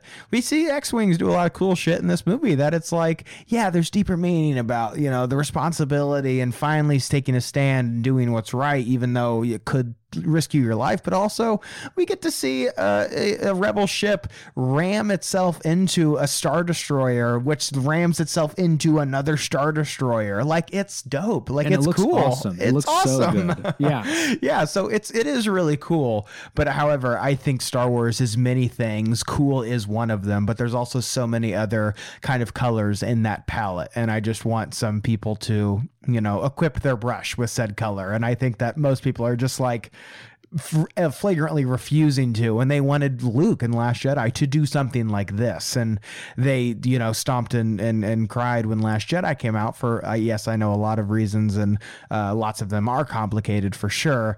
But then i feel like a lot of those same people when the mandalorian came out were like ugh finally that's my luke skywalker to where i'm just kind of like I, it, it is just frustrating because i don't feel like there's there's this room for for growth or for depth. So yeah I, I you and i i really like the scene. I think it's cool um, I just think that some fans can kind of manipulate this scene to be an example as to why other Star Wars sucks. To where I'm just kind of like, or you could just like this scene and think it's cool, and then also like other stuff too. So yeah, I mean, I hope so. Yeah, I, ho- I hope that people can do that. So yeah, you know. gosh, yeah. Back onto the uh, rebel side of things, or kind of rebel adjacent here, uh, kind of getting into the gray area of things. Uh, Noah, it's that time.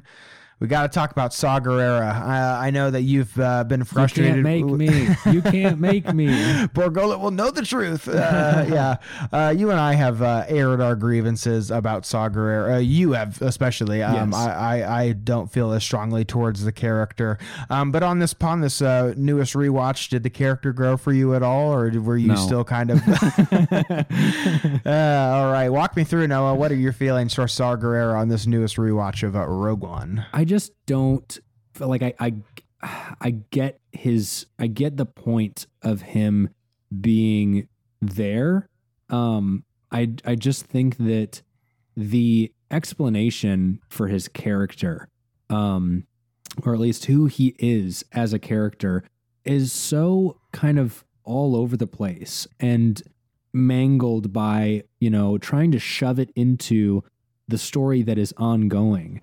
Um that it really just irks me. I, I like if you read between the lines, you can kind of understand who he is, what he's about, what is his connection with Jyn and Galen, and you know that sort of thing.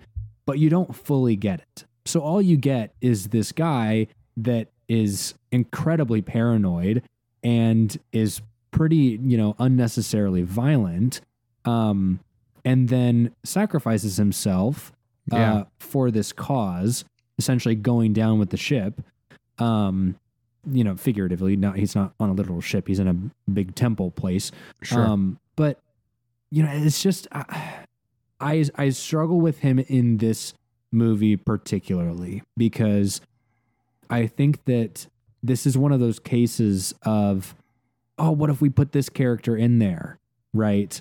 And I'm not saying that that I have another character in mind that would be better, um, but I want to know, you know, why does Saw Gerrera serve that purpose? You know, if if we are if we're essentially saying that we need a character that serves the purpose of maybe showing Jyn and the rest of the the gang uh you know the stakes of of what's going on and what needs to be done uh, in order to combat these things.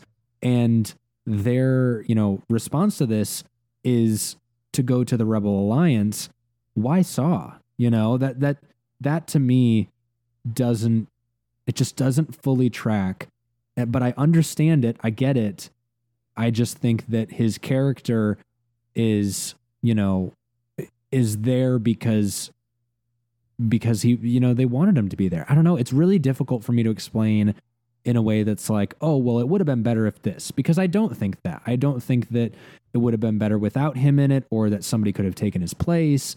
It's just strange to me that we, you know, going through this auxiliary media, we know what his character is like, but we don't really see that here. We're just kind of told about it and it doesn't end up mattering to the final result of the motivation of the characters that we do spend time with, you know? Yeah, I think his utility in the movie is kind of interesting in the sense that I, I totally agree in that I just don't quite understand why Galen Erso sends Bodhi to him. Like I don't I don't know why Galen thinks that he is capable of taking down the Death Star. Um, I would assume that he would know because they even mentioned as much uh, kind of in the the initial rebel meeting that we have with Jyn is that things because of Saw Gerrera are complicated now and that he is complicating things. So I wonder if Galen thinks that like he is the Rebel Alliance or that he is a part of that. Um, I would assume that he would be aware that he is doing some radical things and that whatever capacity we will see of course but whatever capacity the the rebel alliance is in the in the senate you know um i i would assume that they're trying to make it clear of like he's not with us you know he's off doing his own thing. He's kind of going renegade. So i yeah i don't really know why uh, Galen sends Bodhi to him. Uh, that's still a bit of a mystery to me. However, I do like the place that he does occupy in the film. I suppose of being this kind of gray area, um, being this this you know understanding when and where to take action and to and understanding who gets hurt in that um, there's a, a sequence uh, kind of on jedha to where because of the actions of the the freedom fighters, some uh, like a woman and child get put in harm's way. Um, and because of that, you know, uh, it's making clear of uh, like, you know, like a lot of these things kind of do is like, yeah, their head might be in the right spot, but they're taking some actions that are causing other people harm. So I, I, I, I think he navigates an interesting kind of gray area. However, I just don't think it's explored terribly well. Um, there's not a, as much of a discrepancy between him and the Rebel Alliance other than their size, you know? Like the Rebels, other than like accidentally hurting like this civilian um who you know um this this civilian uh, early on to me it's just not it's not quite clear enough to like what exactly the difference is and maybe that's the point you know maybe that is the point of that we see you know, and as I'm kind of talking through it, maybe I'm just working it out, just talking out loud. But like we see Cassian at the beginning of the movie kill somebody that is giving him information, and he kills him because he, uh, like the Empire, he's of no use to him. So it is kind of Cassian finding himself of where do you fall between the light and between the dark? The dark side being the Empire, and Saw Gerrera being in the middle of that. So I understand that you know, uh, maybe uh, this is kind of an exploration for Cassian of of which side are you going to fall on? Do, are you going to lose sight of yourself uh, in this pursuit of this rebellion and pursuit of trying to liberate the galaxy, and that you now are doing things that are just as bad as the Empire is doing because it's for a so-called better cause? You know, um, it, it is kind of the Last Jedi conversation as well. Um, but yeah, I, I I think the the the the what we see with with Saw Gerrera and his freedom fighters, I think, could be explored a little more thoroughly.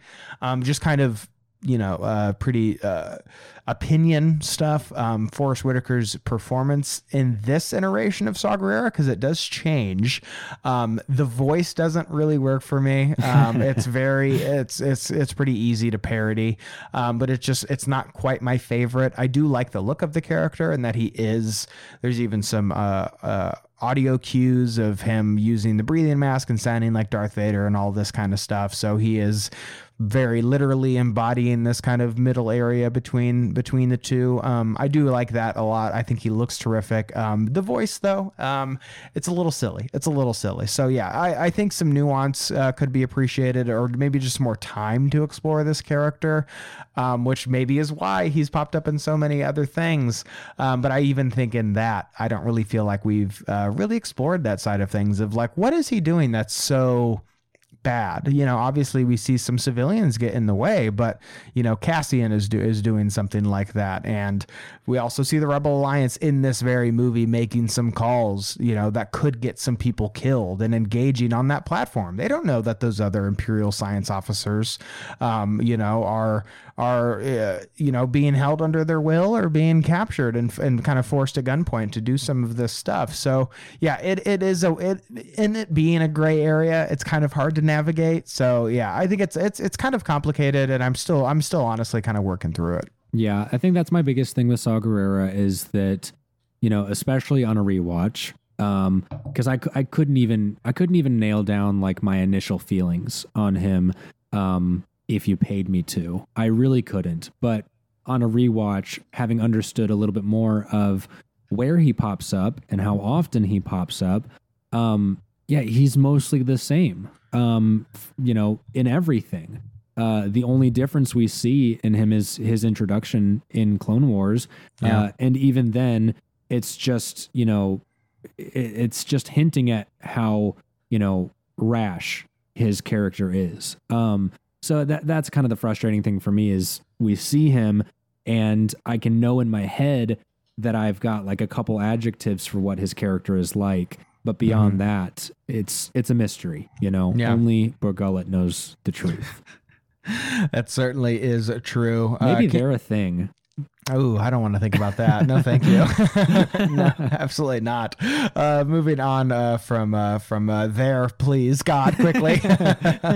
Uh, let's talk about K2SO, um, portrayed by Alan Tudyk, uh, yeah. who does kind of the the voice and the the motion capture for this. Star Wars has got to have its sassy droids, and K2SO is certainly one of the sassiest and definitely a fan favorite. Also, one of the saddest deaths in Star Wars for sure. Absolutely, yes. Uh, I I don't know about you, but you know, the the design of the uh, Imperial droid uh, is just yeah. wow. I mean, I I'm always going to be in love with that design. I think it's really it feels very like innovative, but also a little bit regressive in a good way.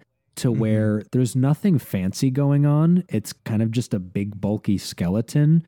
Um, and it's just so funny knowing the Empire's involvement with droids and their use of droids, uh, and I guess lack of use of droids is a better way to put it. Yeah. Um, because that's just not something that they do. But these droids serve, you know, serve a, a huge purpose, and we see even more in Fallen Order, obviously. Um, but I think the design is really awesome, uh, and I think that his character actually does lend quite a bit to fleshing out a couple other characters. Uh, yep. 100%. I think that K2SO brings out a lot in Jyn uh, and obviously as well, um, kind of gives another side to Cassian. Um, but the three of them, K2SO kind of holds together. Uh, the three of them and is the voice of reason, obviously. Um, so yeah, l- literally like n- no complaints about K2SO ever. I think that yeah, th- these three next characters, including K2SO, that we're going to talk about, are definitely the strongest characters in the movie.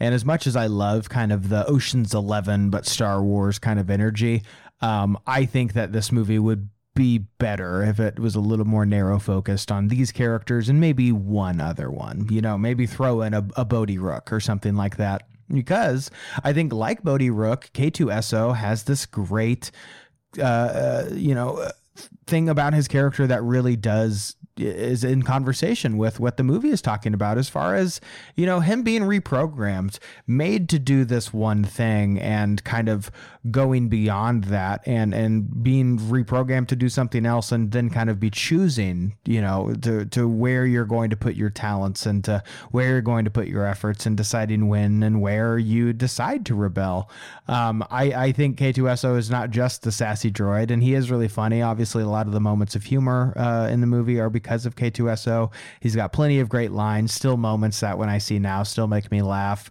Uh, also, great action. You know, there's a great action and comedic beat to where somebody throws a grenade and he catches it and just like nonchalantly throws it behind him. Uh, really great moment. But yeah, I think his his character, what he means to Jyn about you know, you initially thought that you were kind of made to just be this one thing, uh, and then when that changed for you, you kind of lost this sense of direction. But you still have that ability to choose your your own destiny, and I think that that's true for Cassian as well. So yeah, K2SO from the design of everything, Alan Tudyk's performance, um, I think is really terrific. Yeah, and I, I do have to say I do think that K2SO fills the uh, I think that he fills the Brad Pitt role. Uh, and we're we're strictly talking Ocean's Twelve. Obviously, Jin Jyn Erso is uh, Julia Roberts, no question about it. Uh, and Cassian is obviously George Clooney. So uh, I just you know that just had to be said. I'm more of an Ocean's Eleven guy. You know me, uh, big Ocean's Eleven fan. Dang. Man, Ocean's Twelve is so good, though. It's so good. I just thought, I, instead of recording this podcast, I could be watching Ocean's Eleven. So might have to might have to do that afterwards. Uh, but yeah, let's talk about uh, Erso next. We'll leave the the the reason for the season, as it were, uh, for last. But uh, let's talk about Jyn Erso, portrayed by Felicity Jones. Um, this was a character that definitely was not I was not super fond of um, initially, uh, but really has only grown uh, on me. And uh, actually, I actually really do uh, like Jyn Erso, and especially uh, for kind of uh, what she means now and what's going on in our real world. You and I talked about that a lot on our, or not you and I did, but you and I talked with people who discussed that on our What Choice live stream. Um, but yeah, Jyn Erso is a character that I've really grown grown fond of it's it's been an interesting journey for me with her character um, because I do think that there is importance, obviously, to what she ends up symbolizing.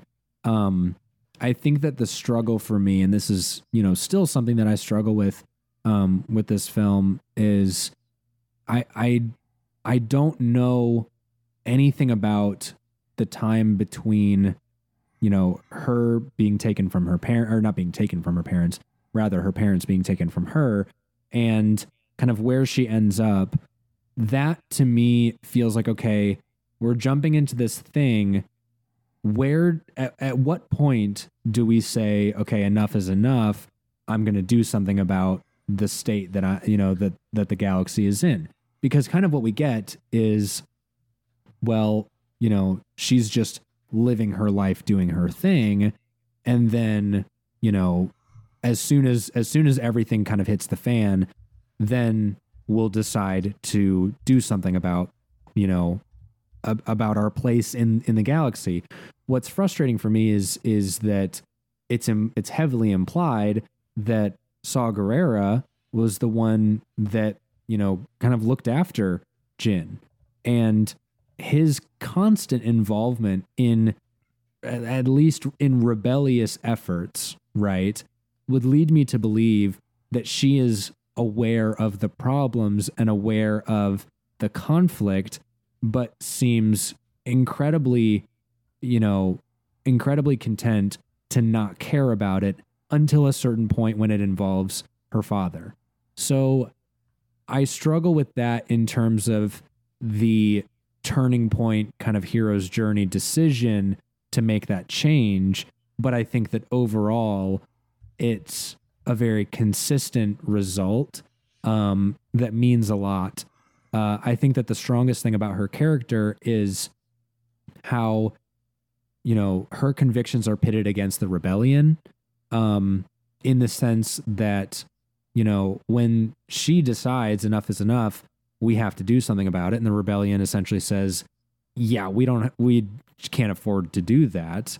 And, you know, going and doing that on her own is not just going rogue. It's not just going rogue or rebelling against the rebellion, you know, it's making that tough decision and the rebellion follows suit. That's one of the things that I love about the third act of Rogue One is that they make that decision and the rebellion says, well, we are not going to we're not going to allow you know we're not going to allow them to fight this fight alone. You know we're we're getting out there as soon as we can. We're joining right? And it's that sort of we we talked about it not too long ago with obi-wan where um, when Obi Wan has to go rescue Leia, and the rest of the uh, the people in the path um, wait for them, and they risk their their safety to make sure that one person is safe. They, you know, don't they initially don't want to make that choice, but as soon as they see that the choice has to be made by somebody that's strong enough to do it, they follow suit. It's one of those things that starts to pull together a unified full version of the rebellion that we see and the fact that I can say yes, tracking this point, this point, this point, Jyn is the one that sets that in motion. Being able to look at that and say that, I think, is a strong point in favor of her her character. Yeah, I I um I definitely understand what you're saying there as far as like when she decides to fight.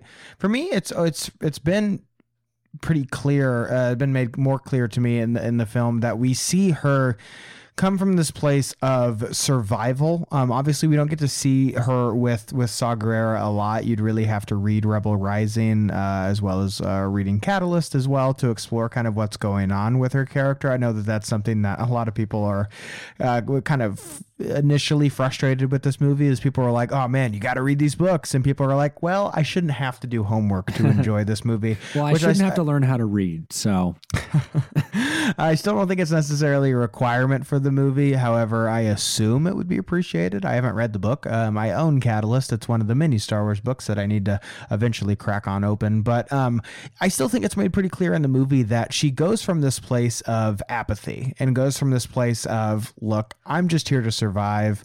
I don't really have any any sort of kind of dog in this fight here, and I think that that's a result of her believing that this empire, this thing I'm supposed to be going up against, I think she sees her dad in that and sees that my dad abandoned me to join this cause and I'm not going to spend this much effort to take my dad down because he didn't even have give me enough kind of attention to to care about my well-being and he just left and focused on his work.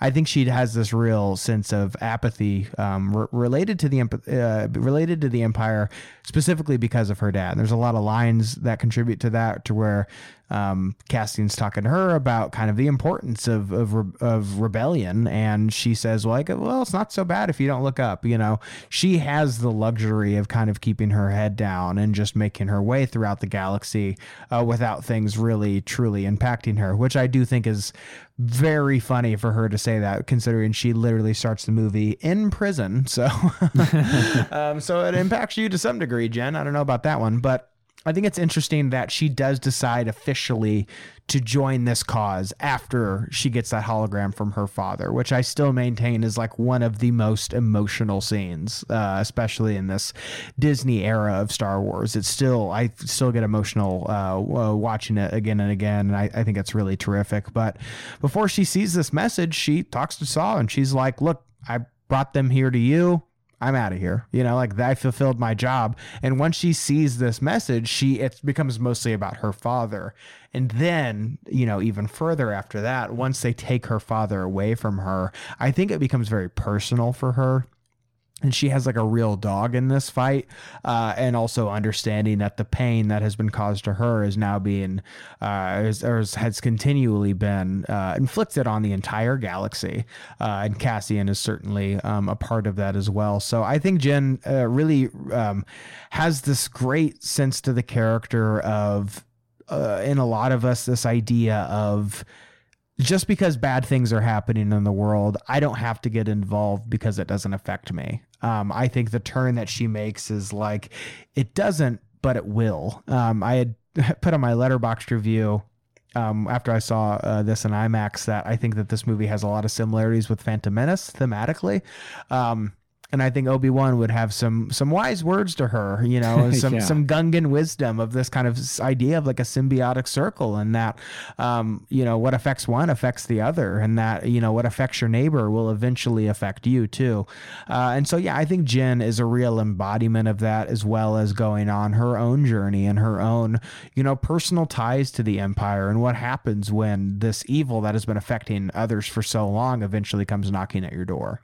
Yeah, that's something that, you know, you would get a lot in Star Wars is, you know, we get characters that do the right thing because it's the right thing to do. Um, you know, Han especially comes to mind in A New Hope, where his choice to come back and help the rebellion is not, you know, in service of himself um, in any way. He's not going to get paid extra for it. He, you know, he might he, he might die doing it. He's risking his life, but yeah. that you know, making that choice because it's the right thing to do is that thing that stands out. For Jyn, it's an interesting place because she's making the choice because it's become personal and that vendetta is dropped, I think, a little bit. Um, to where maybe she's, you know, maybe she's known that there are things that she could do, but, you know, hasn't felt the need to stand up to the empire because it doesn't pertain to her. But as soon as it does, that you see that shift right away. And, you know, hey, maybe that'll be a little bit of a, you know, a more fleshed out way for me to rewatch this eventually again. Um, so who knows? Yeah, I think Jyn is a character that um, initially, you know, is is not maybe on the first go around as compelling or as strong as, as some other Star Wars characters, but I think one that you know, whether you're just watching the movie again or reading some of the books and comics, I think that there is uh, definitely uh, more there than what kind of appears on the surface. And so, yeah, I think Felicity Jones and what she brings to this character, um, I, I think she's more than just another British brunette lady in Star Wars. You know, I think I think Jyn is a a really uh, interesting character, and I would love to um, spend more time with her. Yeah, got to get I got to get reading to uh, some of those books for sure because uh, I want to spend more time with Jyn. Uh, but after Erso so Noah, you and I should talk about Cassian Andor, who is kind of the reason that we're doing this whole episode here because he's getting his own Disney Plus series uh, in just a few short weeks now. Uh, but Cassian, Diego Luna, uh, kind of where do you stand on his performance and his character now? Um, I think he has a really, uh, I think his performance is compelling um, in the sense that I know exactly what he's about, um, sort of from the minute that that we get to spend time with him. Um, I just, again, I am, and I don't think this is a bad thing, but I'm so interested in where this character is going to kind of pop up in terms of either you know fighting not not necessarily fighting the empire but going up against the empire uh, or being of service to the rebellion because even what we see in rogue one is he's not completely you know he's not completely a pacifist in this, right? Um, he has his own convictions uh, when it comes to the rebellion, and he also has his own kind of duties and responsibilities. Um, you know, being assigned to kill Galen uh, because that's going to be, you know, they the rebellion believes that that's what's going to be best for, you know, fighting the empire is starting to take out these upper management guys. Um, and who do they go to? They go to Cassian. The you know, the truth is that I'm sure there's any number of bounty hunters or other, you know, operatives that they could use or whatever, but Cassian is not only a part of this team that we end up spending time with, but he's also the guy that they go to for that kind of thing. Right? It's not just to it's not just to make the waters a little bit muddy and and crowd the storyline. It's that's his role. And I think that for the most part, and Diego Luna's uh, performance especially is what kind of sells that that you know that this is his character, and you don't really get it twisted until you know until he's about to make that choice and is interrupted, and then you know doesn't really get the chance to fulfill that that mission, and ends up you know seeing how much this is impacting the other people around him. You know. Yeah, I think uh, Cassian really is this embodiment of what is the what does it mean to be a rebel and and to fight against injustice in a world that kind of actively is a is forcing you to have to make those tough calls and to have to do the difficult things. I think he really is this character who begins the film in this real dark place of to where he's willing to kind of do anything not only you know to benefit the rebellion but also himself to a degree. Um, that initial kill that he has in the movie is to protect his own an- uh, anonymity and also the anonymity of the rebellion and also just kind of his own well-being you know? Uh, that person would have slowed him down but he you know he kind of just has to he does what he has to do. It doesn't seem like he's really happy about it. He's not reveling in it you know? He's not an evil character. Um, but it is the sense of when and where you choose to act and how you choose to act yeah it's great to you know, uh, rise against the the powers that be and to to rage against the machine, as it were. You know, um, right. but it's the sense of where does your soul fall in that, and when you have to make these difficult calls. Um, are you going to sacrifice that your that sense of your own moral compass? And are you going to continue to do these terrible things that may kind of not really distinguish you from those very evils that you are that you are going up against? So yeah i think that you know Cassian is is a character that uh, has only been made more and more interesting the more that I learned about him. This fact that he is uh, coming from a, a, lineage of separatists, I'm very excited to explore more um, in in Andor. So uh, I won't belabor on that here too much because it's mostly just kind of hypothesizing. I think that's going to be a very important um, uh, note in his especially early development as as a little rebel. Um, but uh, yeah, I think uh, Diego Luna Does a really terrific job in this role. And I think that he's maybe not like quite as meaty as some other Star Wars characters to where you kind of have to project a little bit onto him. And he does have that sense of mystery to him of you're kind of like, what have you been up to the past however many years? And what have you seen? What have you done? And i think it's precisely because of that that we are getting this disney plus series where we're having that opportunity to dive into this character. And honestly i'm i'm really excited to uh, to learn more about cassian. I am as well. I think that there wouldn't be a reason to see this character uh, see more of this character uh, if there wasn't a story to tell that says yeah but you don't know all of him yeah but you don't know the full story right? Right. And I think that that is, I think that that's going to play really well because, kind of like you said, you know, how how close are you really to to what the bad guys are doing? I am really curious to see kind of the the rebellion in its forming days, where you have operatives that are willing to, you know, to stoop to that level or to to get their hands dirty or whatever. Because yeah, yeah the rebellion has to start somewhere, and they can't just be pacifists the whole time, right? So, you know, I'm I'm very interested in that because that tells me that Cassian is maybe somebody who's been there. I mean, he says he's he's been in this fight his whole life, but at least somebody that's maybe gotten his hands dirty before even being connected to the rebellion and how does that change him along the course of the show is he going to get a little bit more a little bit more pointed north on his moral compass or what is that going to look like i'm so so so interested.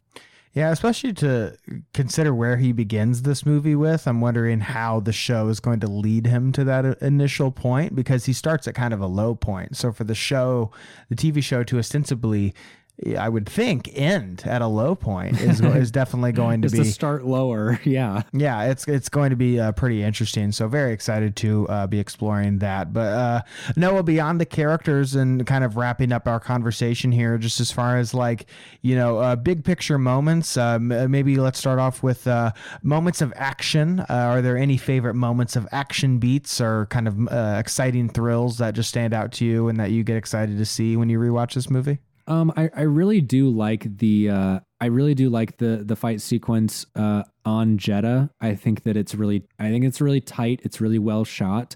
Um, and you know, kind of the the production there is it feels really Star Wars while still having kind of a, a fresher again. You know, not to not to really lean too heavily into it, but it kind of has the the Jason Bourne esque you know close quarters civilians affected kind of feel to it. Um, I think that that works really well, and it always kind of jumpstarts the uh, the energy that that the rest of the movie kind of carries. Um, aside from that, I am really, really, really enamored with the design of Eadu as a planet. Um, wish there was more time spent there. Uh, but yeah, I mean, you know, I, I think that I think that a lot of the the action is obviously this is nothing new to anybody, but it is really well stated and uh, you know and ha- has a lot of high points uh, that shows like, hey man, this is Star Wars in the modern era. this is what it's this is what it can look like. And I think you know nine out of ten times it looks great. Yeah, I think the the technological achievements of this movie can't really be um, understated. This film looks just absolutely terrific. As far as moments of uh, action that really stand out to me, you know, when Admiral Raddus and the Rebel Alliance first make their way into the Battle of Scarif, and he says, you know, it's his Admiral Raddus with the Rebel Alliance. It's just it, it's a, such a great fist pumping moment. Um, I already talked about the the hammerhead uh, blasting its way into the Golly, the Star Destroyer good. is just really terrific. Just a lot of the X Wing stuff in general is just I think still even with the sequel trilogy movies some of the best dogfighting in Star Wars. I'm excited to see that maybe even surpassed in Rogue Squadron because I think it looks absolutely terrific here. Um, yeah, I think uh, the Death Trooper design, even though it's not a moment of action, I think the Death Trooper design sound design is really terrific. This movie also has my favorite Stormtrooper look, which is the Shore Trooper. Uh, big, big fan of that. Uh, the Scarif Trooper and all that stuff. It looks absolutely terrific. Uh, big fan um, of all of that there. Um, lastly, Noah, before we uh, end up closing up here, do you have any favorite uh, moments of humor in the movie? This film is uh, obviously a darker Star Wars film, but not without its moments of levity. Do you like any moments in particular? Um, I think my favorite overall is when K2SO bonks that guy on the head. Um, Yeah. I, it's just like, what else are you gonna do? Why not? You Yeah. know, if, if if I was that tall and was like trying to take somebody out, I would just, oh man, I just hammer fist him right on the dome. Like Yeah, probably crushed 10 his head. That 10 out of 10 dead. times I'm gonna bonk you on the head. Like it's just so good. It's so good. Yeah, some of the moments of humor in this are not even necessarily like straight comedy bits, uh, but there's uh, the the Orson Krennic of uh, "What are we blind? Deploy the garrison." Never. Uh, I, every time I watch this, I always smile. That's really great. Probably my favorite bit though that makes me laugh the most is when Jyn is pleading to the Rebel Council to to come to Scarif to Oh my uh, God. to help, and you hear that one jabroni in the back who says.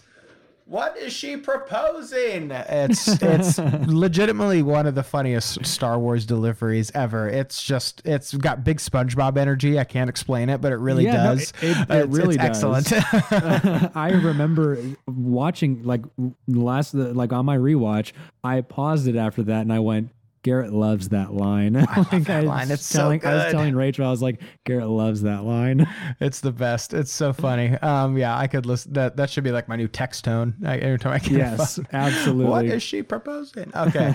uh, yeah, that about does it here over our conversation on Rogue One. We're getting to the point where we're about to surpass the length of the movie itself. Uh, but any final thoughts, any uh, big picture ideas that uh, you want to close our episode out with here today? Well, this is the last thing I have to say. Uh, if it was if it was a choice between this or watching Rogue One again, uh, I think I would still I think I would still do this because Like the uh, conversation between you and I? yes, yeah. If it was a choice between having this conversation or wa- watching Rogue One again, I think I would rather have this conversation because there are things that I will continue to learn to appreciate about Rogue One um, with every re- rewatch and with every conversation. So that's my final thoughts. Yeah, I think that the kind of the legacy of this movie, it being kind of the least offensive Star Wars film, um, I think is a little bit to its detriment. Um, I don't think it quite offers enough or swings hard enough to really be that challenging or to be that difficult, as opposed to some other Star Wars projects that I do really feel take a much more of a significant swing.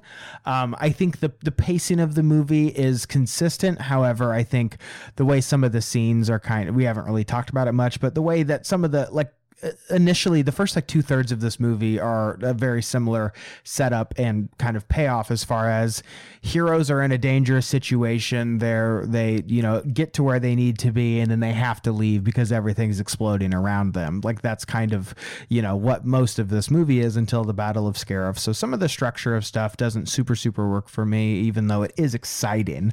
Um, i think the tone of the film is an interesting one in star wars. Not necessarily my preferred tone of star wars. I prefer a little bit more uh, uh, fantasy kind of wonderment to be happening here. Um, but I do appreciate the the many different colors that are in the Star Wars palette. Um, yeah, not all the characters work for me, but are definitely not getting worse and worse. This is not a film that I watch and I just go, oh, and another thing that I hate. Um, no, this is a film that I've really grown to appreciate and enjoy. Um, I've seen it in the theaters uh, probably the most out of any Star Wars movie, which is crazy. Not because it's necessarily but my choice, but because it's the one that they put out in the theaters more often. Um, you can literally go see it right now, I believe. Uh, but this is one that, hey, if they put it back into theaters again next year, I'll probably still go see it because uh, seeing Star Wars on the big screen is uh, never a bad time for me. And uh, this one certainly does give a lot of spectacle and bang for its buck um, and does leave the door open to uh, really, you know, being interested in exploring some of these other characters that we find here. And yeah, if it wasn't for this film, um, you know, we wouldn't have the opportunity to spend more time with Cassian and to see Andor. And that is a show that I didn't initially have that, you know, hot, hotly anticipated, you know, wasn't that high on my list. But the more that we see it and the more that we learn about it and the, uh, the more that I grow to appreciate this movie as well, uh, the more and more that Andor just becomes more and more appealing. I think it's, uh, we're in for a real treat there. Yeah, the more that I hear Diego Luna talk about how he thought that R2D2 was called Little Arthur, the more I want to see this show. Did you see that? Tell me you I did not that. see that. That's oh my terrific. god! Go on Uh, Star Wars' Instagram. It's adorable. so it- it's so great. because Uh, of like the translation and everything. yes, exactly. Excellent, excellent. Oh, that's the best. Yeah, Diego Luna is uh, terrific, uh, and I can't wait to spend more time with him, Cassian, Mon Mothma, and the rest of the gang. And hey, maybe the uh, "What is she proposing?" will be in the Imperial Senate with with Mon Mothma. Maybe that uh, Star Wars heckler will find his way uh, into our living rooms. Uh, come, I believe, September twenty eighth. It's just a few short weeks away. It sure is. Yeah, one can hope that he'll show up. Absolutely. So, uh, any final thoughts, or is that about going to do it? And you're going to close us out. I think we should just close this this one out. Thank you guys so much for tuning in with us. We hope you learned something today. If there's any topics or bits of news you think we should cover, you can head over to our Twitter and shoot us a message at ScumVillainPod. But for now, this has been Scum and Villainy with Noah DeGeorge, And Garrett McDowell. and may the force be with you. We'll see you next time. See you guys.